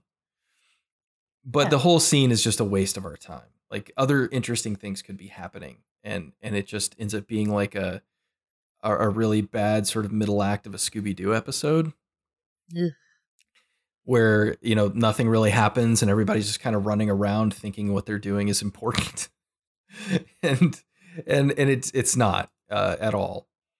And so then again the monsters all reform and they all run away and they go back to deena's house where they try to figure out what's going on and we and we've just done this. We've done this several times now. And it, I, I don't know. This is this is where the film really kind of like lost me. Um and i was like okay if you're not if you're not going to do anything else interesting with these ideas i'm kind of finished. And they do um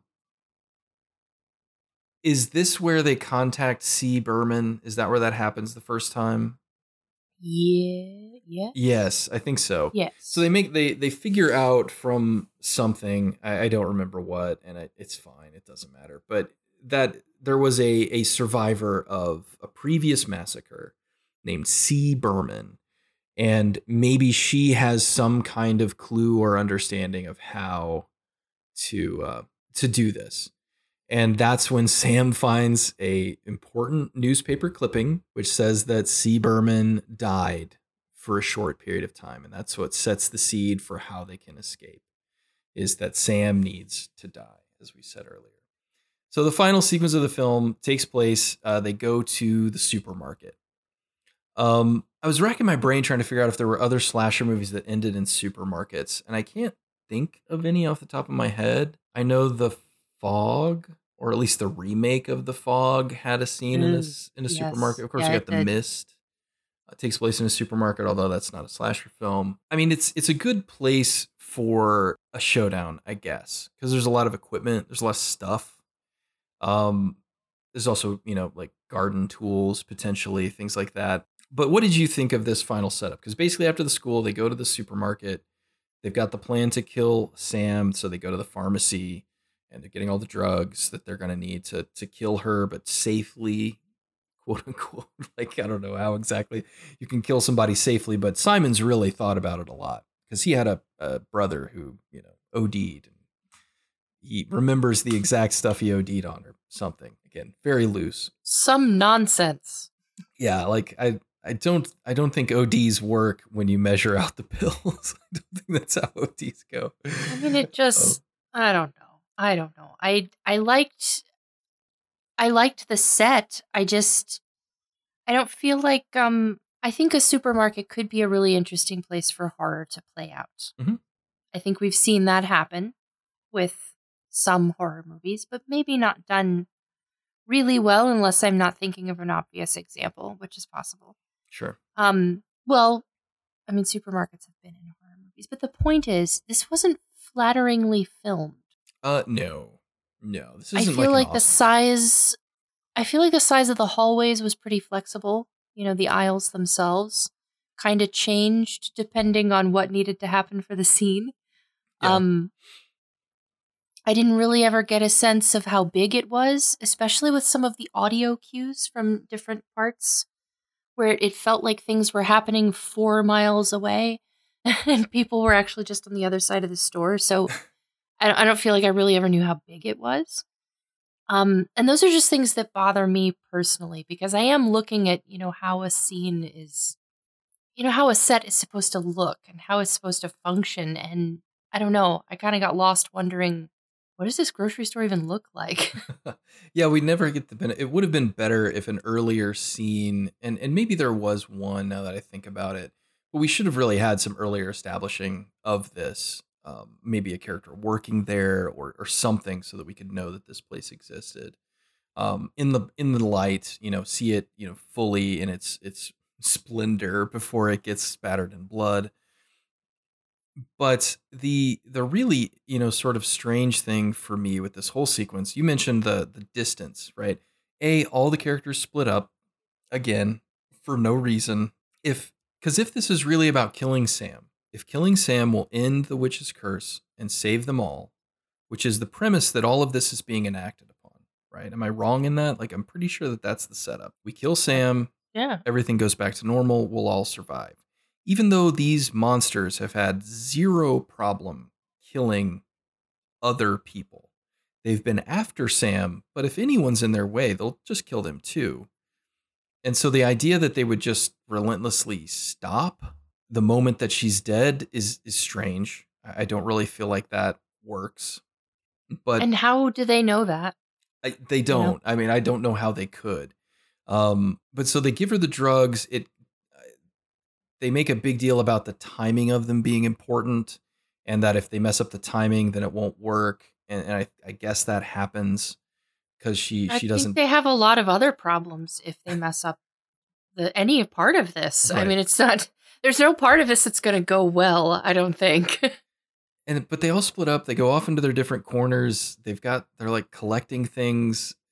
Again, I don't understand exactly what they're trying to accomplish instead of just just kill Sam. Just just kill her and get it over with if that's what's going to save you all. But of course, that wouldn't give us the opportunity for all of the killers to reappear and to begin assaulting them and and you know we get those those fun moments. And my my biggest beef with this sequence is that up until this point, these characters have been relatively untouchable. And then, as happens in most horror films, it the film has now decided that it's time for these people to die.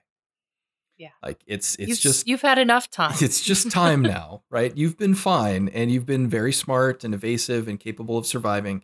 Uh but but now no more. Right. And so, you know, Kate gets a, a, a, little moment. She's got some hairspray with flame and, and she takes care of the, the, the skeleton kid. Um, and, and we get our, our two sort of last big, our two last big kills. Um, the drugs aren't working fast enough. So Sam uh, Deena, excuse me, gets the idea to drown Sam in the lobster tank. I don't know why it took that long. I don't know. Like you could just there are lots of ways to kill a human without doing like physical tissue damage. Drugs are not necessarily the most efficient. Um but yeah, so she gets the idea to drown her, which is, you know, it's not awesome. It's not a great I mean, they've worked to try and establish that Sam and, and Deena care about each other, so it's not a great way to go. But but so Kate gets into her final confrontation with the uh the uh the the skull faced kid killer, and she's again proves remarkably ingenious at surviving. Like she's a cupcake pan to block the knife at one point. You know, like she's a character that in this moment I'm like, oh, okay, she's smart enough, inventive enough that she's gonna make it out of this, right? Um, but then the movie decides, oh no, no, no, no, no, she's she's good and dead. and, and so the in the I guess we can call it the signature kill of the film. Uh, her head is run through a bread slicer. That was ridiculous. And I mean, I'm I, I've never worked at like a Panera Bread or anything, but I, I don't think that's what bread slicers look like. Um, Maybe a bagel slicer. hey, that's the sequel, Bagel Slicer. Um, and no, I mean, I, am sure they do. I, I'm not quite sure how it got turned on. She kind of bumps it, and then that turns it on, I guess. Um, but her head gets shoved through the bread slicer and and and sliced, and it's. I mean, it's, It's a lot. it's a lot. I mean, it, it's it's a moment. Um, it's it's one of the goriest things, and they show the aftermath, which again is one thing I'm I, I appreciate about this film. They they show the aftermath of these kills, but I think a great kill is earned in a horror film. I think it should feel it should feel like something that is inevitable, but at the same time, I don't know. It's hard to explain. Like nothing in this movie, even though that is is a kill I've never seen before. There's nothing that feels iconic, right? There's nothing like Jason like beating a woman to Well, death inside a sleeping bag. for me, it tr- was- tree trunk. You know, just not. For me, it was um. It, I have a. Sometimes this works for me in movies, and sometimes it doesn't. I think it just depends on the application, and this didn't work for me. And that is when a kill is unceremonious, right. and Yeah. she dies, and then the movie just sort of goes on Continues. immediately. Immediately. Well, let's let's. I mean, no pause. I mean, Lil Peanut does take a moment to look at her because it's established pretty early on that Lil Peanut has a thing for Kate. Like he's yes, he is but he is her. he is the fat nerd. Um, and here's a little bit of my rage coming out. He is the fat nerd, and so he will never find love. no, especially ever. not with the hot drug dealing cheerleader. No one loves nerds. Did you think that you were loved? You are not. Yeah, Uh, and movies are here to remind you of that every day. this is how it works, kids. Um, but again, in this mythology that is so nebulous as to be basically not understandable, Sam dies, and then all of the monsters disincorporate.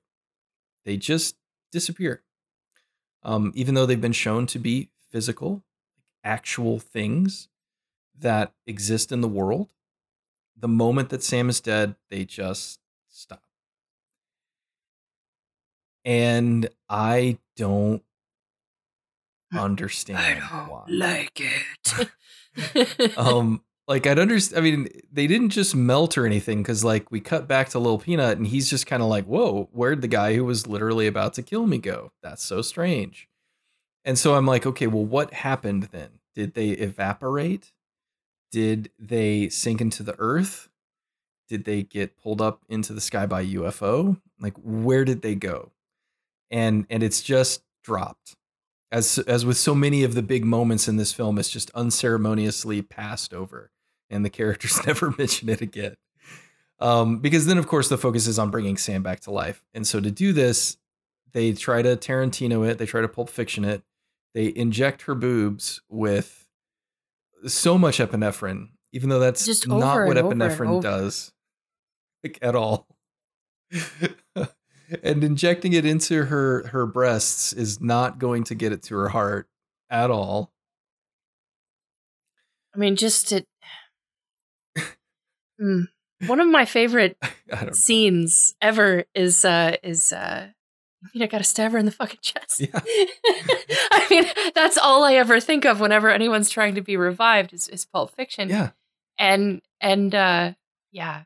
No, this was kind of this was dumb. Yeah. This was just dumb. It's kind of lame. And they bring her back, I guess, you know, because it's a it's a movie and it has to. Uh, I did love that she when she spits up. I mean, because they obviously did the whole like lay here and you've got all the shit in your mouth and you're gonna spit it up when you wake when for your wake up scene. And she, I don't know if they just shot it once and decided to do it, but when she spits it up, it just straight goes all over her face, just in her eyes and everything. and then in the next scene, you can tell they you, they took it all out so that she wouldn't actually have all this like gross shit in her eyes.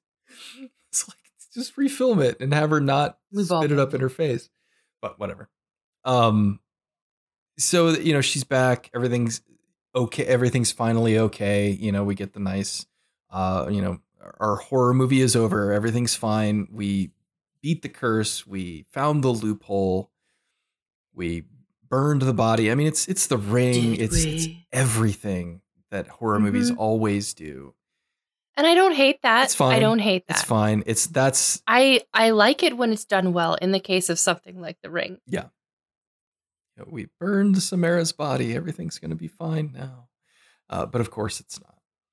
So they meet with the cops. They invent a story about going to pick up a prescription, and then the the grocery store locking down or something, and then uh, everything gets blamed on Kate and Simon. That's that's where the cops are going to go.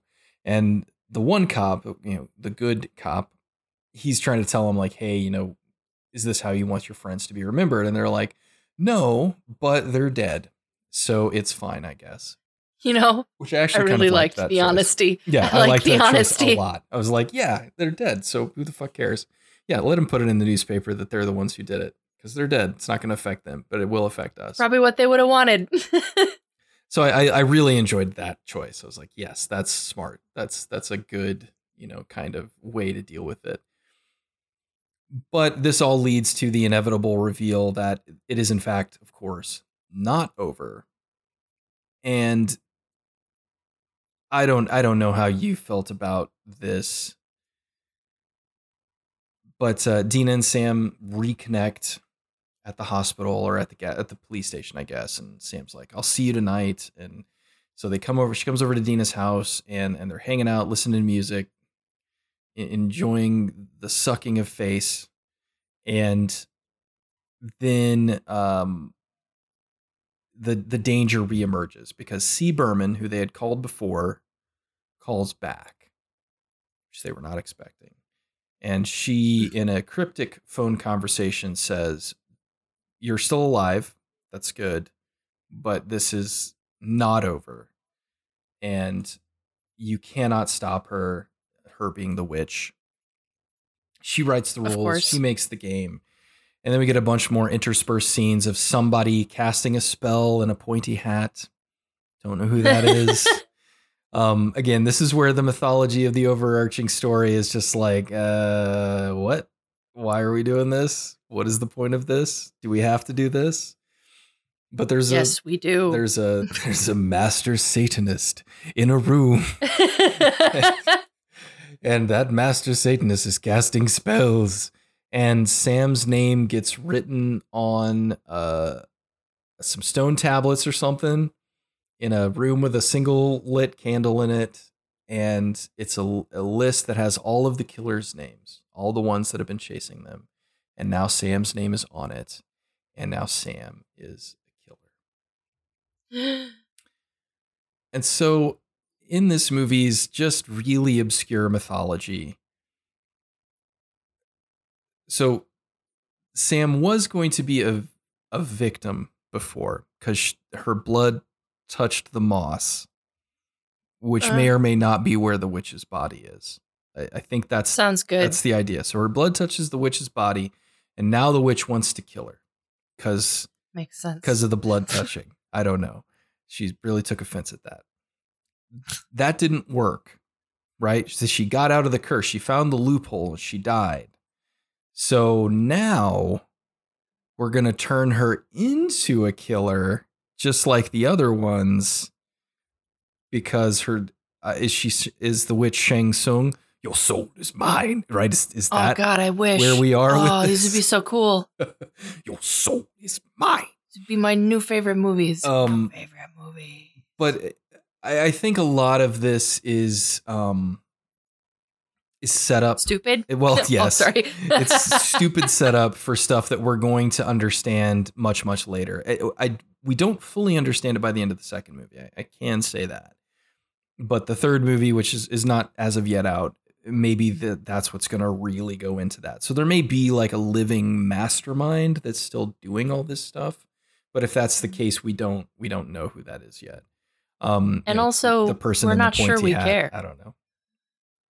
But that's the thing. I- this movie, because it's connected to these other two movies, it is inherently weak because it it can't stand alone, and that is part of my issue with it.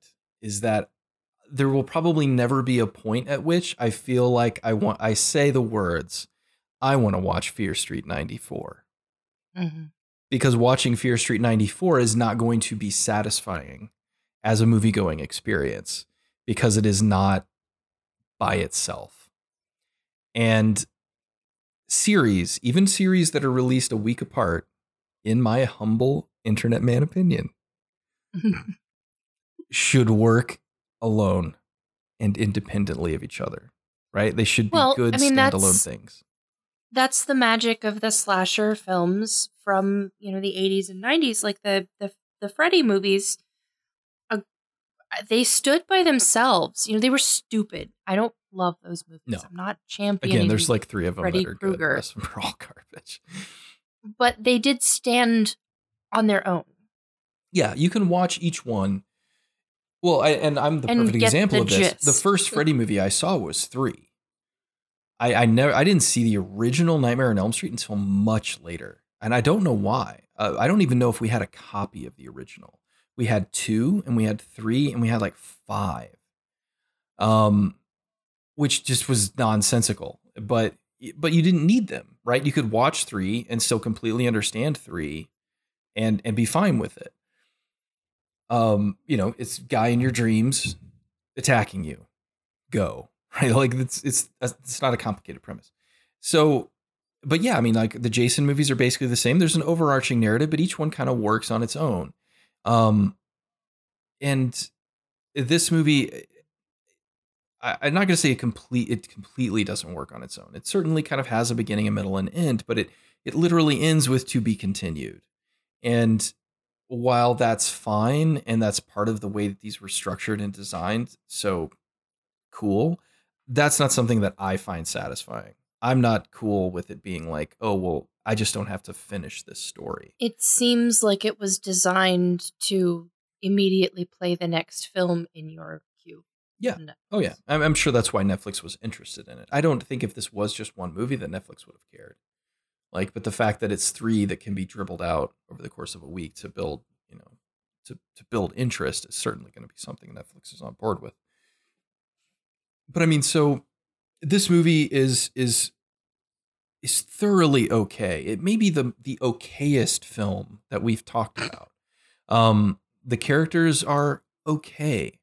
The kills are okay.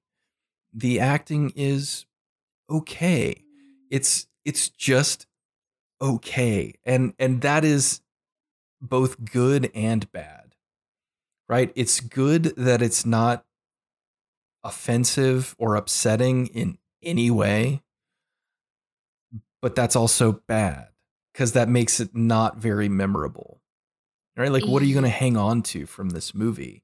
The girl who got her head sliced by the bread machine? All right. That's cool. I'm gonna hang on to that in in that anytime anyone brings up this movie, if they ever do, I'll think of that. Yeah. Be like, yeah, it had that That, girl. may be the only thing I think up. of. and and so yeah, I'm kind of in the same boat. I, I don't know.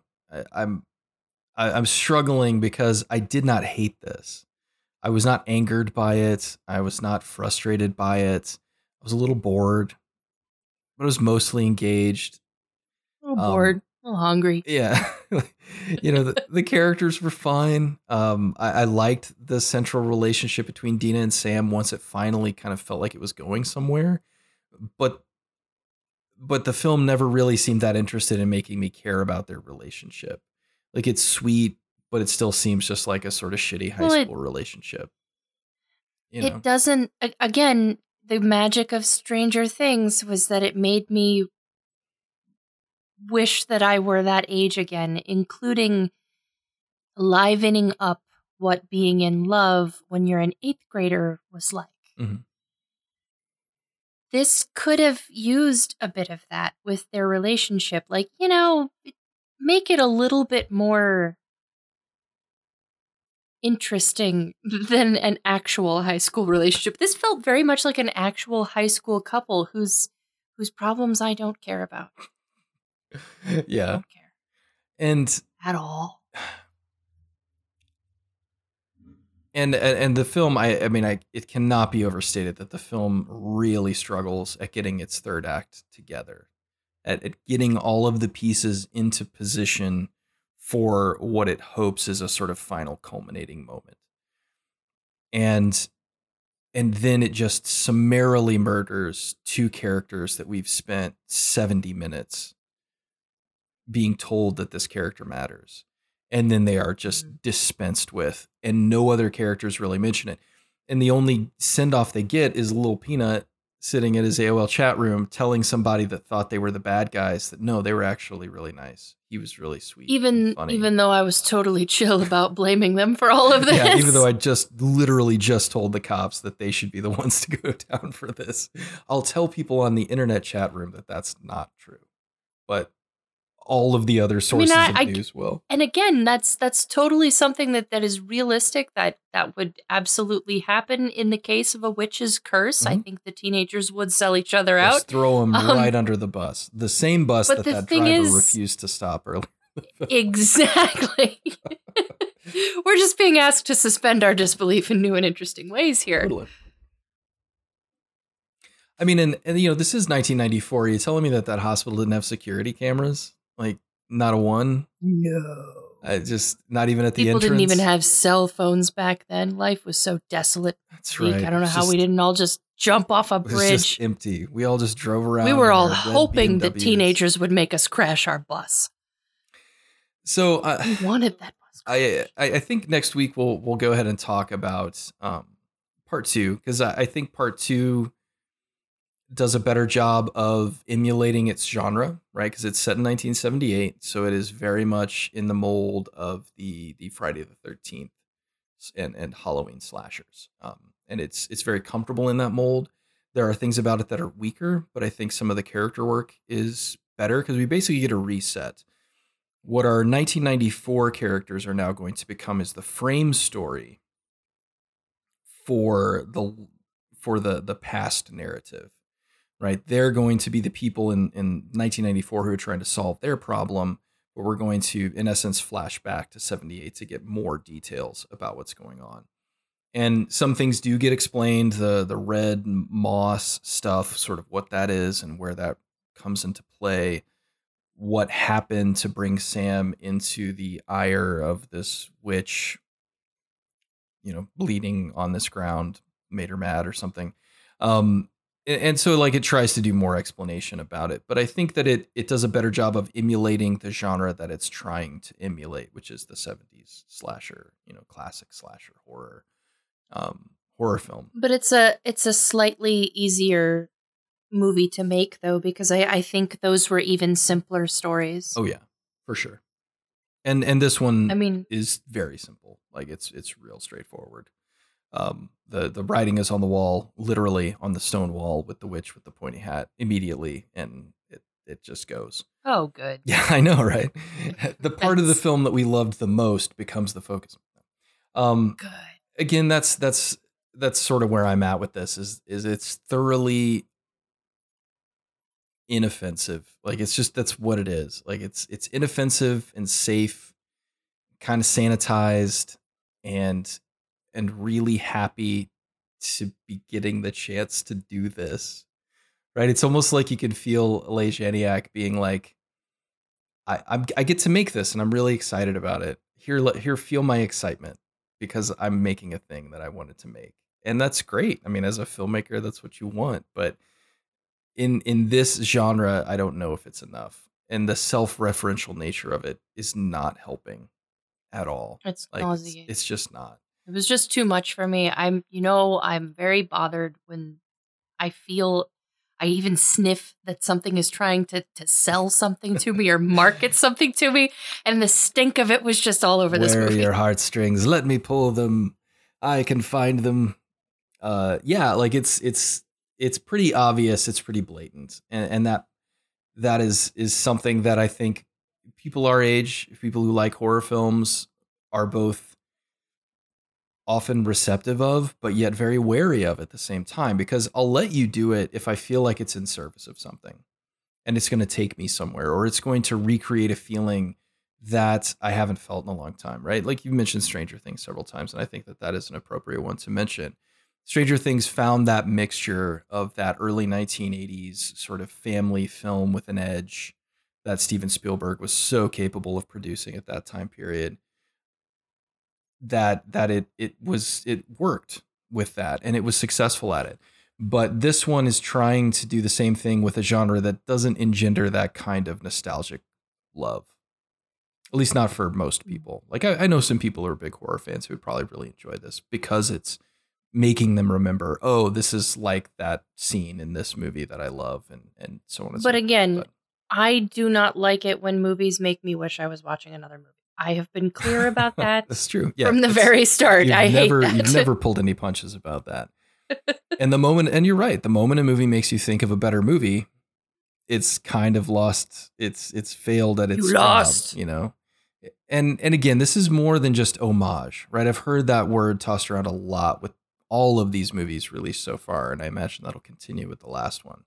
It's like, oh, it's a delicious homage to these films, and I'm like, no, an, an homage is sort of loving recreation. This isn't that. This is very calculated, right? This is this is a a a specifically designed piece of entertainment that is pulling very very specifically from things that people know and and not in a way that's like oh i just love this right? Like i fell in love again i keep thinking about tarantino with this movie because this is what tarantino does but that tarantino does so well that no one cares right? Like we've all seen the youtube videos where people break down pulp fiction and say like oh this shot is this shot. This shot's from this movie. This movie's from this shot.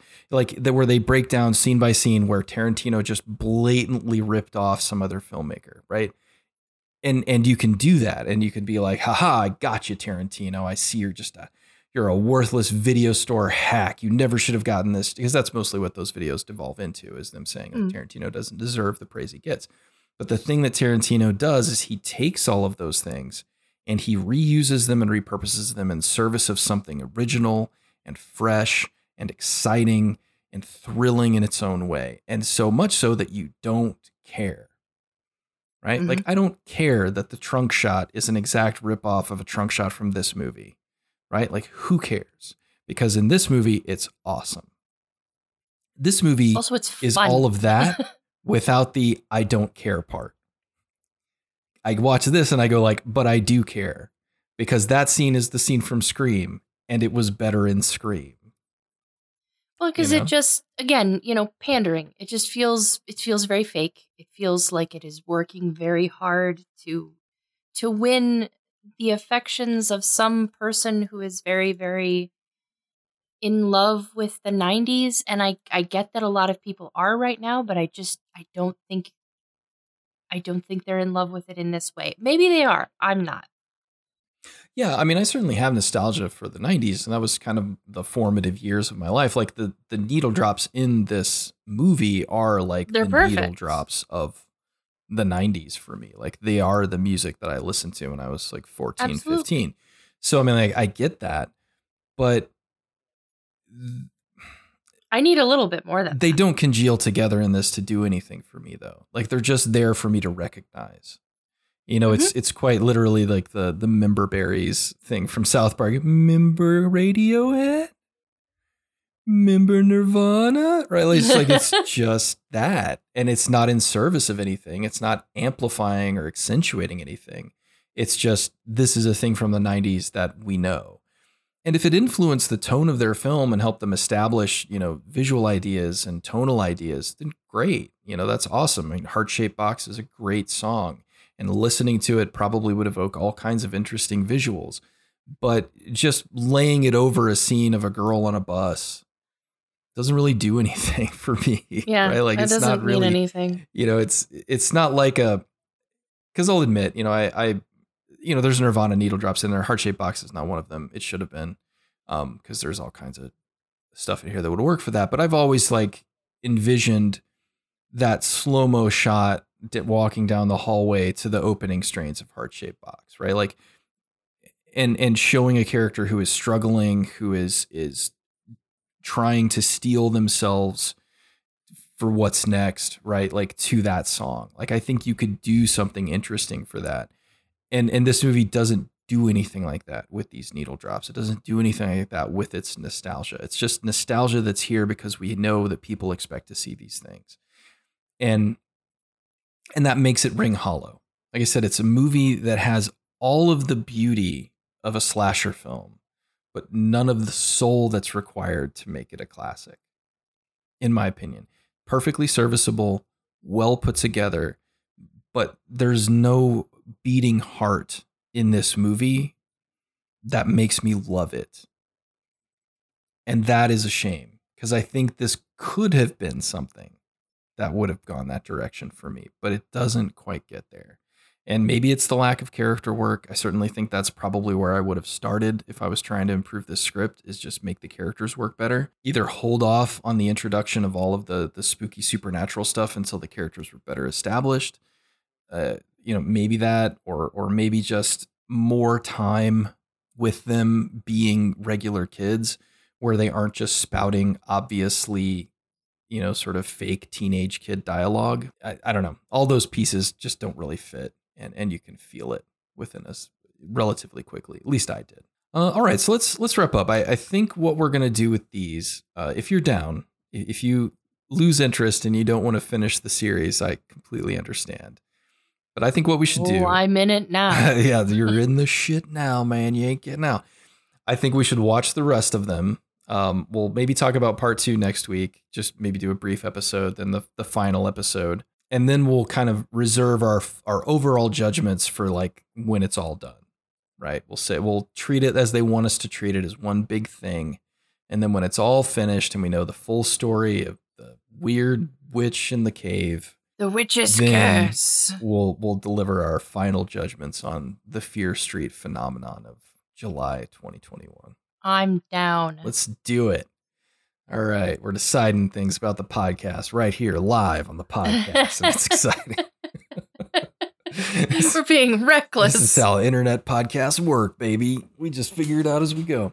Um, but I, I, like I said, I it says something that I'm interested enough in this to see where it goes. And, and the second one, again, it's kind of leaves me in the same spot. I'm interested enough to see where it goes. Um, and and you know, I, I think it's it's worth kind of seeing because honestly, there has not been a lot going on in horror here lately. Not anything that's not just a Conjuring knockoff. Yeah, I mean, we we get lots of those, lots of those. Are you interested in the Nun Part Four? Nun Harder. Oh Um, I mean, everybody's down for that, right? God, did you? I watched that standalone Nun movie. That thing is a piece of hot I street trash. That is a guzzle of dumpster water on a summer afternoon. I tweeted so much during that movie. I found things on Twitter that that no one's ever I seen. I was so bored. of Twitter. I found the end of the internet thanks to the nun. And, and then like uh, the Curse of La Llorona. I have tried to watch that movie five times, five, and it's not that I and I just keep falling asleep. I make it like to the same part. I think it's a part where Linda Cardellini is like she's running to a car. I don't remember why, but she's running to a car and she's scared. And I immediately fall asleep at that part. It's almost like I could just play that movie when I'm trying to go to sleep and I know that by the time it gets to that part, I'll be asleep. Um, it's just so boring. I, I, it's unex, it's inexplicable that a film marketed as a horror film would be that boring. Just terrifying. Um, yeah, they're so bad. So I mean, like, I'm excited that w- we've got somebody who's trying to do slasher. Like, really. So I mean, they're not like you know. I mean, I know like there's Shudder originals who still doing stuff, but I don't. I don't watch. I guess. Those. I mean, like, come on. Um, I don't have time. know, like, uh, no, I mean, but this is like you know decently budgeted, fun teenage slasher stuff, and so I'm curious to see where it goes. Honestly, the last one is set in 1666, so I kind of know what that's going to be, and that does not seem exciting. Witches. But uh, What's the matter? You don't like witches? I mean, I love a big white collar like anybody else, maybe a buckle or two. But uh, yeah, whether or not I want to watch a whole movie of that, we'll see. Mm. Uh, I watched it. It was called The Crucible. It sucked. It was boring. It was boring based on a book. I don't want to do anything with books and movies. I, I mean, no, I, The oh, Crucible is a. I revel in pretending I'm. I know, right? Movies are bad. Books are worse. Oh, I'm not really pretending. oh, yeah. I don't. I don't know. Uh, I'm curious to see where it goes, and, and that's the best I can say at this point. But all right, so that is that's our our thoughts, our rundown, our kind of meandering stroll through the uh, the the manufactured pastiche that is Fear Street, Part One, colon 1994. And uh, we have some feelings, but we don't know what they are yet. That's right. We're we're still developing our feelings. Our feelings are still growing, much like the relationship between Deena and Sam. Our, our feelings are still developing, and it'll involve. We need to share some mixtapes back and forth. Um, we need to uh, listen to the Melvins, uh, or have a Melvins sticker on our wall while never actually needle dropping the Melvins in our movie. You know that kind of Not even thing. sure what band you're talking about. I don't even know who that is. Melvins. Who would be in a band Get called the the T-shirt that says that. uh yeah i i mm, i don't know. I, I think we'll reserve a bit of judgment and um and sort of see where where this winds up. But uh we'll uh, call me curious at this point and uh and then we'll we'll, we'll kind of see where things go from there because it's probably going to go downhill uh yeah, but. I'm I'm willing to see. I'm willing to witness how it goes downhill. I am willing to witness, definitely. Oh, watched Mad Max Fury Road with the fam the other day. That movie, that movie is really good. That movie has weaponized nostalgia, but it knows what it's doing with it, and that's, uh, whew, man, that's a good movie. It's it's George Miller making people nostalgic for his. for his own films. It's like you remember the movies I made that you loved. Well, here they are. Here they are again, all of them. I don't care about the story that I established. Mad Max's daughter is now like twelve when she dies, and she can talk. Doesn't matter. There are people and characters Doesn't that matter. reappear from his past that you've never seen before. It doesn't matter. It's just Mad Doesn't Max. You get it, right? You get it. It's it's even a different guy, but you get it anyway. Yeah, that's a good movie. That's a real good flick. Uh, but yeah, anyway, um, 1994. Yeah, it's it's on Netflix. Give it a shot. It costs you. Everything's on. Netflix. Just go go watch it. It's good. Um, I will say it, it is shot well. I like the lighting a lot. They do a lot of like really low key, like inside lighting, which I like. Um, and uh, and you know, there's some good colors. Like the opening sequence, the the Scream knockoff sequence is really good, and then the the supermarket has Mm. some good stuff in it too. Although I definitely agree with you that the geography of those sequences is, is pretty suspect. Uh, but in any case, um, we're gonna wrap this episode up, and uh, we will be back hopefully next week to talk about uh, Fear Street Part Two: colon 1978, an homage to the classic slasher films of the 70s and 80s. Oh And uh, boy. we'll be back to talk about it then. Have a great week. We'll see you soon. Bye bye.